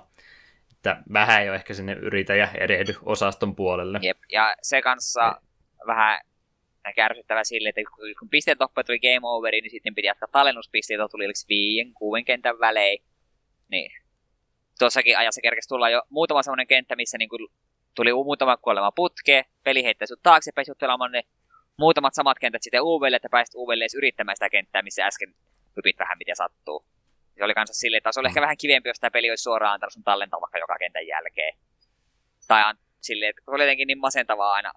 Tai jos ei, tai ei ylipäätään, että jos ei olisi game overia niin kuin ollenkaan. Että voisit tallentaa peli vaikka viien kentän välein, mutta saat loputtomasti yrittää kenttää, missä et päässyt niin kauan kuin sillä on peli käynnissä. Se on jotenkin niin tu- turhauttavaa pelata sa- samoja puzzle-kenttiä, jotka olet ratkaissut, niin pelata uudelleen niitä läpi, että pääset yrittämään yhtä kenttää, mitä et ole vielä ratkaissut. Hmm. Samaa mieltä sen kanssa kyllä. Öö, kestohan tuossa nyt tosiaan selväksi kanssa tuli, kun sanottiin, että ei kumpikaan pelattu läpi asti. Mä kävin How Long to Beatissä katsomassa, mitä sanottiin Cool Worldista, ja sanottiin, että main quest pitäisi mennä kolmessa tunnissa läpi. Mitä? Tähän väitteeseen, väitteeseen minä nauran partaani ja sanoin, että ei todellakaan mene, tai sitten me ollaan tultu vanhoiksi ja huonoiksi videopelien kanssa, mikä olisi kyllä surullinen kohtalo meille, mutta jos kolmessa tunnissa vetäiset tuon pelin ilman vinkkiä läpi, niin kerro siitä minulle, en usko. Liian vaikea. Mitä? 150 kenttää kolmeen tuntiin opetella, niin aika kova tahti saa kyllä olla. Niin no täällä ei kyllä ihan yhteensä kolme ihmistä pistänyt tänne How Long to Beatiin niin kuin aikansa, niin jos on kolme ihmistä, jotka on pelannut peli ennenkin läpi, niin kai ne sen puskee nopeasti läpi. Mutta en, ensikertalaiselta en no usko. joo, toki. No kun speedrunajallakin mä kävin kattoon, niin menee about tunti tuolla läpääsemiseen. Niin ekalla kerralla kolmessa tunnissa. En usko. 150 kenttää, 100, mitä 80 minuuttia, niin reilu mi- minuutissa jokainen kenttä läpi. En usko. Ei, ei, ei mene. Me, ol, me puhut, tai sanotaan täällä nyt totuutta ja kerrotaan, että ei pidä paikkansa. Kyllä tuolla enemmän kestoa tuolla pelillä löytyy. Veikkaisin, että kyllä se 10 tuntia tuohon täytyy ainakin käyttää. Jop. Jos ei jää jumiin jossakin kohtaa ja luovuta kesken kaiken. niin. Mutta mut, sisältöä kyllä löytyy ihan kovastikin. Yksi asia, mikä myöskin sisältöä tuolle pelille tuo, niin tuosta löytyy itse asiassa kaksin peli, jonka mä vasta sitten jälkeenpäin tajusin. En mä, no oli siinä varmaan aloitusruudussa se two players vaihtoehto myöskin, mutta eihän me sitä nyt ruvettu tässä kohtaa se enempää pelaamaan. Jos kaksin peli kiinnostaa Coolworldin kanssa, niin siinä on kaksin pelissä on kaksi eri moodia, eli time trial, ihan simppeli moodi, kisataan kumpi vetää kentän nopeammin. Ja toinen sitten vähän ehkä erikoisempi on toi copycat-pelimuoto, mikä käytännössä on muistepeli. Eli toinen pelaaja aloittaa, tekee kaksi siirtoa. Sanotaanko vaikka, että menee yhden ö, laatikon eteenpäin ja hyppää sitten vielä eteenpäin siitä. Toinen pelaaja saa sitten vuoro. Sen täytyy tehdä ne kaksi samaa liikettä, plus sen jälkeen sitten hän, jos on ne oikein tehnyt, niin tekee kaksi omaa siirtoansa heti perään. Ja tämä sitten vuorottelee niin kauan, kunnes toinen tekee sen virheen ensimmäiseksi. Kuinkahan pitkiä tappeluita noista saa. Mä vähän veikkaan, että mulla on se kahdeksan vuoroa ja sitten mä en enää muista, mitä piti tehdä. Ja mä veikkaan, että mulla, mulla loppus muisti jo aiemmin. Hmm. Mä aina, aina vihaan. Kolme asiaa tuntuu olevan maksimi, mitä pystyy ulkoa opettelemaan, kun kaupassa käy. Neljäs on liika. Se meni aina vihaan kaikissa peleissä, kun tulee joku tuommoinen, josta pitää opetella joku, joku sarja. Sitten se, kun se opit sen, niin sitten se peli heittää sitten vähän pidempänä uudelleen ja sitten, sitten rupeaa ahistamaan. Hmm. Se olisi siinä mielessä mielenkiintoinen pelimuoto, mutta lähinnä ihmetyttää, että miksi tällaisessa pelissä. Kai ne on halunnut sitten yrittää mahdollisimman paljon sisältöä tuolle pelille saada. Että on vähän helpompi ollut markkinoida. Voi sanoa, että on meillä kaksin pelikin tässä olemassa. Niin, jopa kaksi eri pelimuotoa, niin oho. Niin. No miettii kumminkin, että rupeat tuohon aikaan tämmöistä peliä julkaisemaan puzzle-peliä, kun kaikki muut siellä yrittää Resident Evilia ja Final Fantasy ja muuta tehdä 3D-muodossa. Ja sitten, että no meillä on tämmöinen pulmapeli, missä mennään rantapallolla, niin kyllä ne on varmaan kaikki, kaikki mahdolliset keinot yrittänyt ottaa irti, että sitä pystyy sitten myöskin markkinoimaan eteenpäin. Kyllähän tämä ilmeisesti oli suht hyvin myynyt peli, että ilmeisesti odotukset on varmaan myöskin ollut vähän pienemmät, että ei ole luokkaa Capcomia, täytyy tehdä tota 10 miljoonaa kappaletta myydä, että on menestys tämä ja maksaa itsensä takaisin, vaan että tähän aikaan on varmaan vähän vähemmälläkin pärjätty, varsinkin jos on pienellä porukalla peli tehty. Niin, niin ihan hyvin on okosti ainakin myyn, sanotaanko näin, ja OK-arvostelut myöskin peli saanut kutosen ja kasin välillä enimmät siellä oli, mikä ehkä nyt tuoreempaa pelaajaa naurattaa, mutta kutonen viiva kasin välillä on ihan hyvä arvosana edelleenkin. 7 ja 8 siellä enemmän kaikki oli, ja kutonen oli se matalin. Mm. Ehkä me halutaan mennä keskusteluun. Mitä tuli vasta? Ehkä me Ehkä ei haluta. mennä keskusteluun just noihin ar- arvosanoihin, koska se on jännä aihe. Muistellaan Jim Sterlingia ja ei. Seiskaa Breath of Wildille. Huhhuh, hmm. se oli jännä. Ei, ei ollut onneksi Metacriticissa Coolworldille mitään numeroa annettu, niin ei tarvinnut suuttua siitäkään. Jes, jes. Tota, musiikkipuoli. Ollaan kuunneltu musiikkia tästä pelistä. Kerrotaan musiikin tekijöistäkin jotakin. On ihan oikea bändi nimittäin takana kyseessä. Eli ruotsalainen Twice a Man-niminen orkesteri tai duo oikeastaan tässä tapauksessa kyseessä – on ollut tämä Poppo, joka on sitten musiikit tälle pelille tehnyt. Ja Twice Man on tosiaan 81 vuonna pitkä, pitkään pitkän työn ovat tehneet. On tämmöinen elektroniikkamusiikkia tekevä duo Göteborgista. Ovat olleet aktiivisia ihan viime päiviä asti 2015 taitaa, taitaa heidän edellinen albuminsa olla, että pitkään ovat aktiivisena olleet ilmeisesti edelleenkin homma jatkuu. Siellä on Söderqvist, joka on etuosa pudonnut nyt nimestä valitettavasti pois, mutta Söderqvist ja Kaslepen on ainakin sukunimet heillä, jotka ovat tehneet 5-3 molemmat herrasmiehet syntyneet. Eli ihan bändi ollaan saatu sitten musiikit tekemään tähän peliin ja tyylilajeja voi monella tapaa kuvailla. Elektronista musiikkia se ehdottomasti on. Kuulostaa semmoiselta 90-luvun musiikilta ehdottomasti. Eli elektroniikkaa, synttipoppia meidän suosikkisana, eli ambienttimusiikkia. Aina kun ei melodiat jää mieleen, niin se on ambienttimusiikkia. Niinhän me täällä aina yritetään yksinkertaistaa asioita. Easy listening ja new wave oli myöskin sanat, millä on heitä kuvailtu. Eli tuommoista ihan menevää, rauhallista musiikkia oli. Osa niistä loppupäästä oli sitten ehkä vähän temmoltaan nopeampaakin musiikkia, mutta sanoisin, että tuo easy listening olisi ehkä se hyvä tapa myöskin kuvailla tuo elektroniikan lisäksi millaista musiikkia he tekevät. Eetuhan on tuommoinen metallimies, että mitenkä sitä sulle kelapas? No kyllä, tuo tämmöisen puzzle-pelin taustamusiikki oli sellaista, että ei särisy korvaa ja kieltämättä kyllä heti kun peli sammutti, niin ei jäänyt kyllä yhtään mitään mieleen, että jos olisi pitänyt kertoa, että tunnistaa, että mikä biisi on taustalla, niin en olisi enää osannut sanoa. Hmm. Yhdestä korvasta Ei ole semmoinen, mitä niinku melodiota rupesi sitten jälkeenpäin hyräilemään. Jep, yhdestä korvasta sisään ja toisesta ulos. Et vaikka ei ole niin keskeisessä roolissa toi musiikki, niin kyllä se mun mielestä sieltä selvästikin esiin tulee koko ajan, että se siinä sulla taustalla on kannustamassa menemään eteenpäin. Että vähän ehkä saatan itseäni tässä näin ristiriitaisesti koko ajan väitellä, mutta ei, ei ole niin pääosassa, mutta kyllä se sieltä selvästikin kum, kumminkin koko ajan esillä se musiikki siinä pelin aikana on. Ei katkea kentän välillä musiikki, vaan luppaa jatkuvasti siellä niin ja kovalla äänellä on, että eihän siinä mitään muuta sitten olisikaan sen musiikin lisäksi, että ainoastaan se pallon ääni, kun se pompahtaa, joka on se yksi ainoa MP3, minkä ne on sille pallon ääneksi nauhoittanut, mikä soi ja soi ja tärähtää koko ajan sitä uudestaan, että onneksi on se musiikki, mikä sitten siinä pääroolissa on ääniefektien sijasta. Joo, me veikkaan, että jos ei olisi ollut ollenkaan taustamusiikki pelkästään se pallon pomminta, niin olisi loppunut pelaaminen ensimmäisen kolmen kentän jälkeen. Hmm. Että tekee kyllä paljon tuolle pelille tuo musiikkiraita, vaikka välttämättä ei meidän puhelimissa tuo OST niin useasti pyörähtäisikään.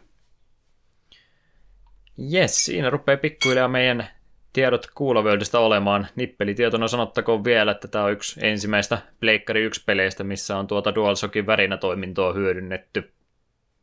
Tämä on tärkeä tieto. Immersio oli hurja, kun ohjain tärisi palloa hy- hypyttäessä. Helppo ollut varmastikin toteuttaa. On tullut just sopivasti siihen aikaan peli ulos, kun noin ohjaimet tosiaan tuli. Eihän sitä tosiaan välttämättä olisi tarvinnut sitä DualShockia vielä se ajan peleissä, mutta Ape Escape ei toiminut ilman, niin sen takia piti hommat. Mm. Yes, yes. Tuota, pitäisikö meidän ne yhteenveto heittää tähän väliin?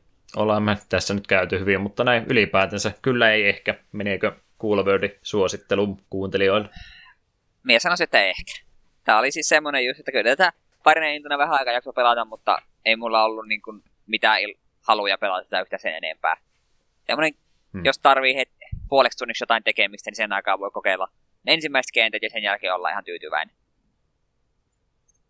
Tämä ei ole semmoinen koukuttava pulmopeli, niin kuin Tetris esimerkiksi olisi, vaan nimenomaan semmoinen aivopähkinä, mikä vaatii semmoisen tietynlaisen mielentilan, että tämmöistä tekee mieli pelata. Mm.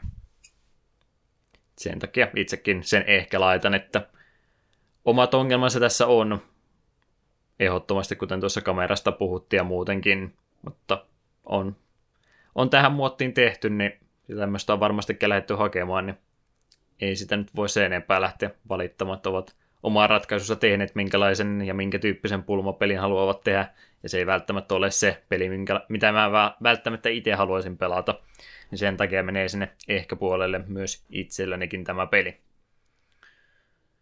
No, jos tällä ehkä tiedolla mennään eteenpäin, niin mistä tätä Eetu pääsisi kuuntelijatkin pelaamaan, ostamaan ainakin? Joo, PS Storesta löytyy sekä Pleikka kolmoselle että Vitalle. Onko myös Euroopassa? Tsekkaisitko sitä? P- joo, kyllä oli ainakin Pleikkarin kolmosella. Okay. Oletan, että muillekin sitten. Okay, Store on... Ja se oli 2000, 2007 se oli tullut Storeen, niin olisiko se sitten PSP-versiokin mahdollisesti? Se voi olla. En ollut kirjoittanut ylös. No oli noin PS3 ja Vita nyt ainakin sataa varmasti. Mulla on PSPtä, niin en päässyt tarkistamaan. Joo, joo no kun PS Store on niin jännä juttu. Sitten, jos lukee, että peli on siellä, niin ei voi olla ihan varma, että onko se kuitenkaan meillä sillä saatavilla. Mutta hmm. kuitenkin, siksi varmistin. Ja sen lisäksi löytyy myös Google Play Storesta Androidille. Se olisi varmaan semmoinen peli, mikä ihan puhelimellakin olisi varmaan ihan yhtä pelattava.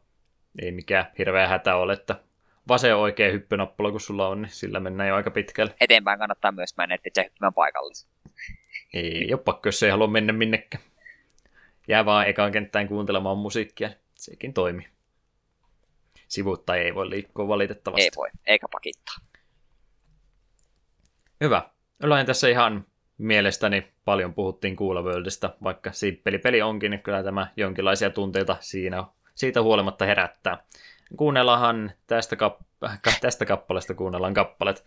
Eh, koitetaan lausetta uudestaan. Kuunnellaan tästä pelistä kappaleet kasia viimeisestä, eli kymppimaailmasta.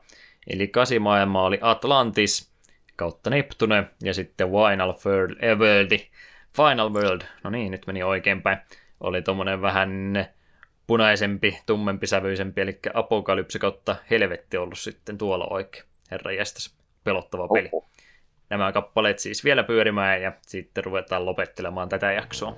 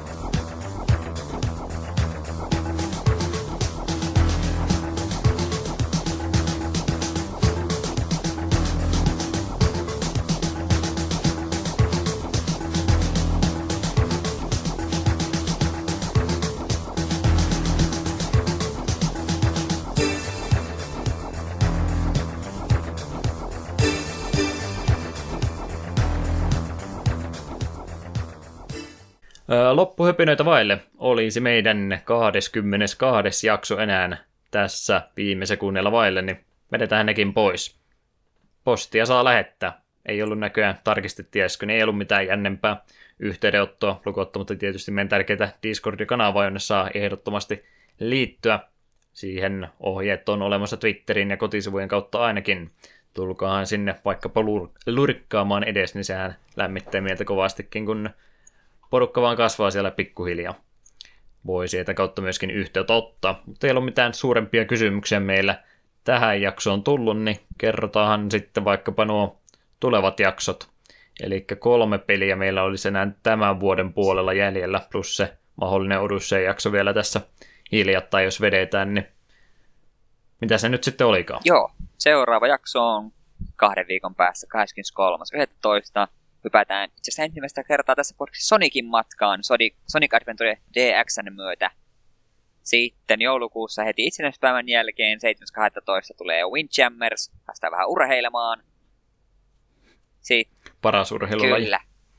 Ja sitten vähän ennen joulua 21.12. niin lähdetään maailmanlopun jälkeiseen maailmaan Fallout 1 myötä. Ja sitten, sitten, sitten ensi vuosi aloitetaan Ihmepojan, eli Wonderboy kolmosen Dragonstrapin myötä. Se on sitten neljäs ensimmäistä. Eikö Dragonstrap ole just se, missä tuli se remake? Ihan sama peli kyseessä. Joo. Tosiaan nyt mä rikoin sitä omaa sääntöä, niin kun mä yleensä oon sitä mieltä ollut, että jos me jotain pelisarjaa käsitellään, niin se täytyy aloittaa ekasta osasta. Mutta toi Wonderboy-sarja on vähän erikoinen tapaus, koska sehän on vähän niin kuin käännösversio tuosta Adventure Islandista ollut alun perin, ja sitten se on myöhemmissä osissa lähtenyt omalle tielle, ja tuo Wonderboy 3 on sitten semmoinen peli, mitä mä pikkasen pelasin muksuna, mutta en loppuun asti, niin mä haluan sen nyt sitten podcastin myötä työstää loppuun asti. Ja se on myöskin semmoinen peli, mitä katsoo noita Master Systemin parhaimpia pelejä, niin se on todella monella listalla paikalla numero yksi.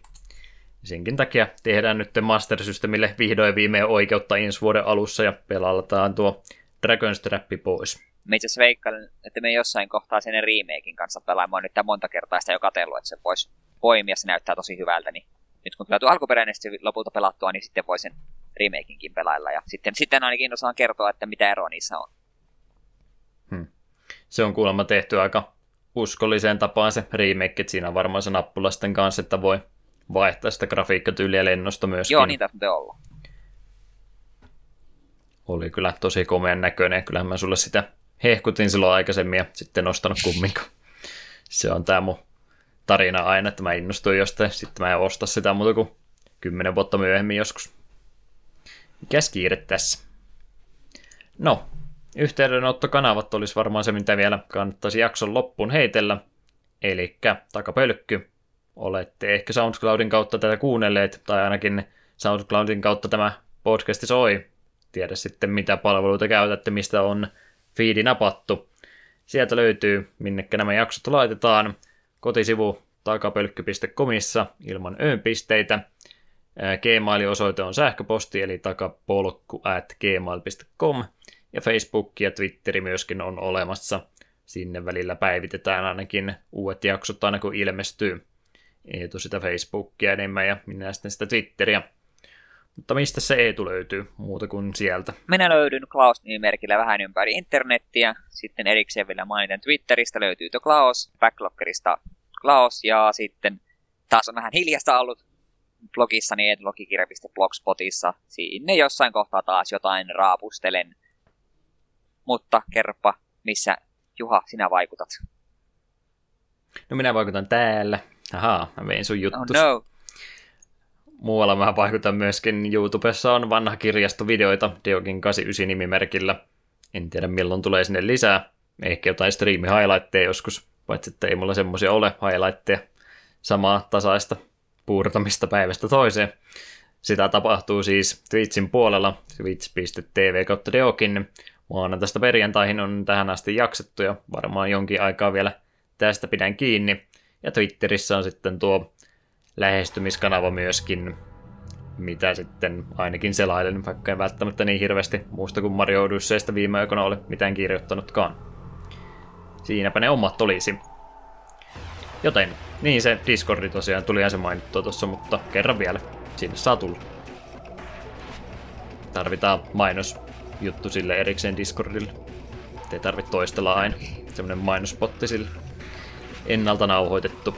Lainataan PPCltä vähän sen vinkkejä. Mut mut. Siinä olisi varmaan meidän jakso tällä kertaa.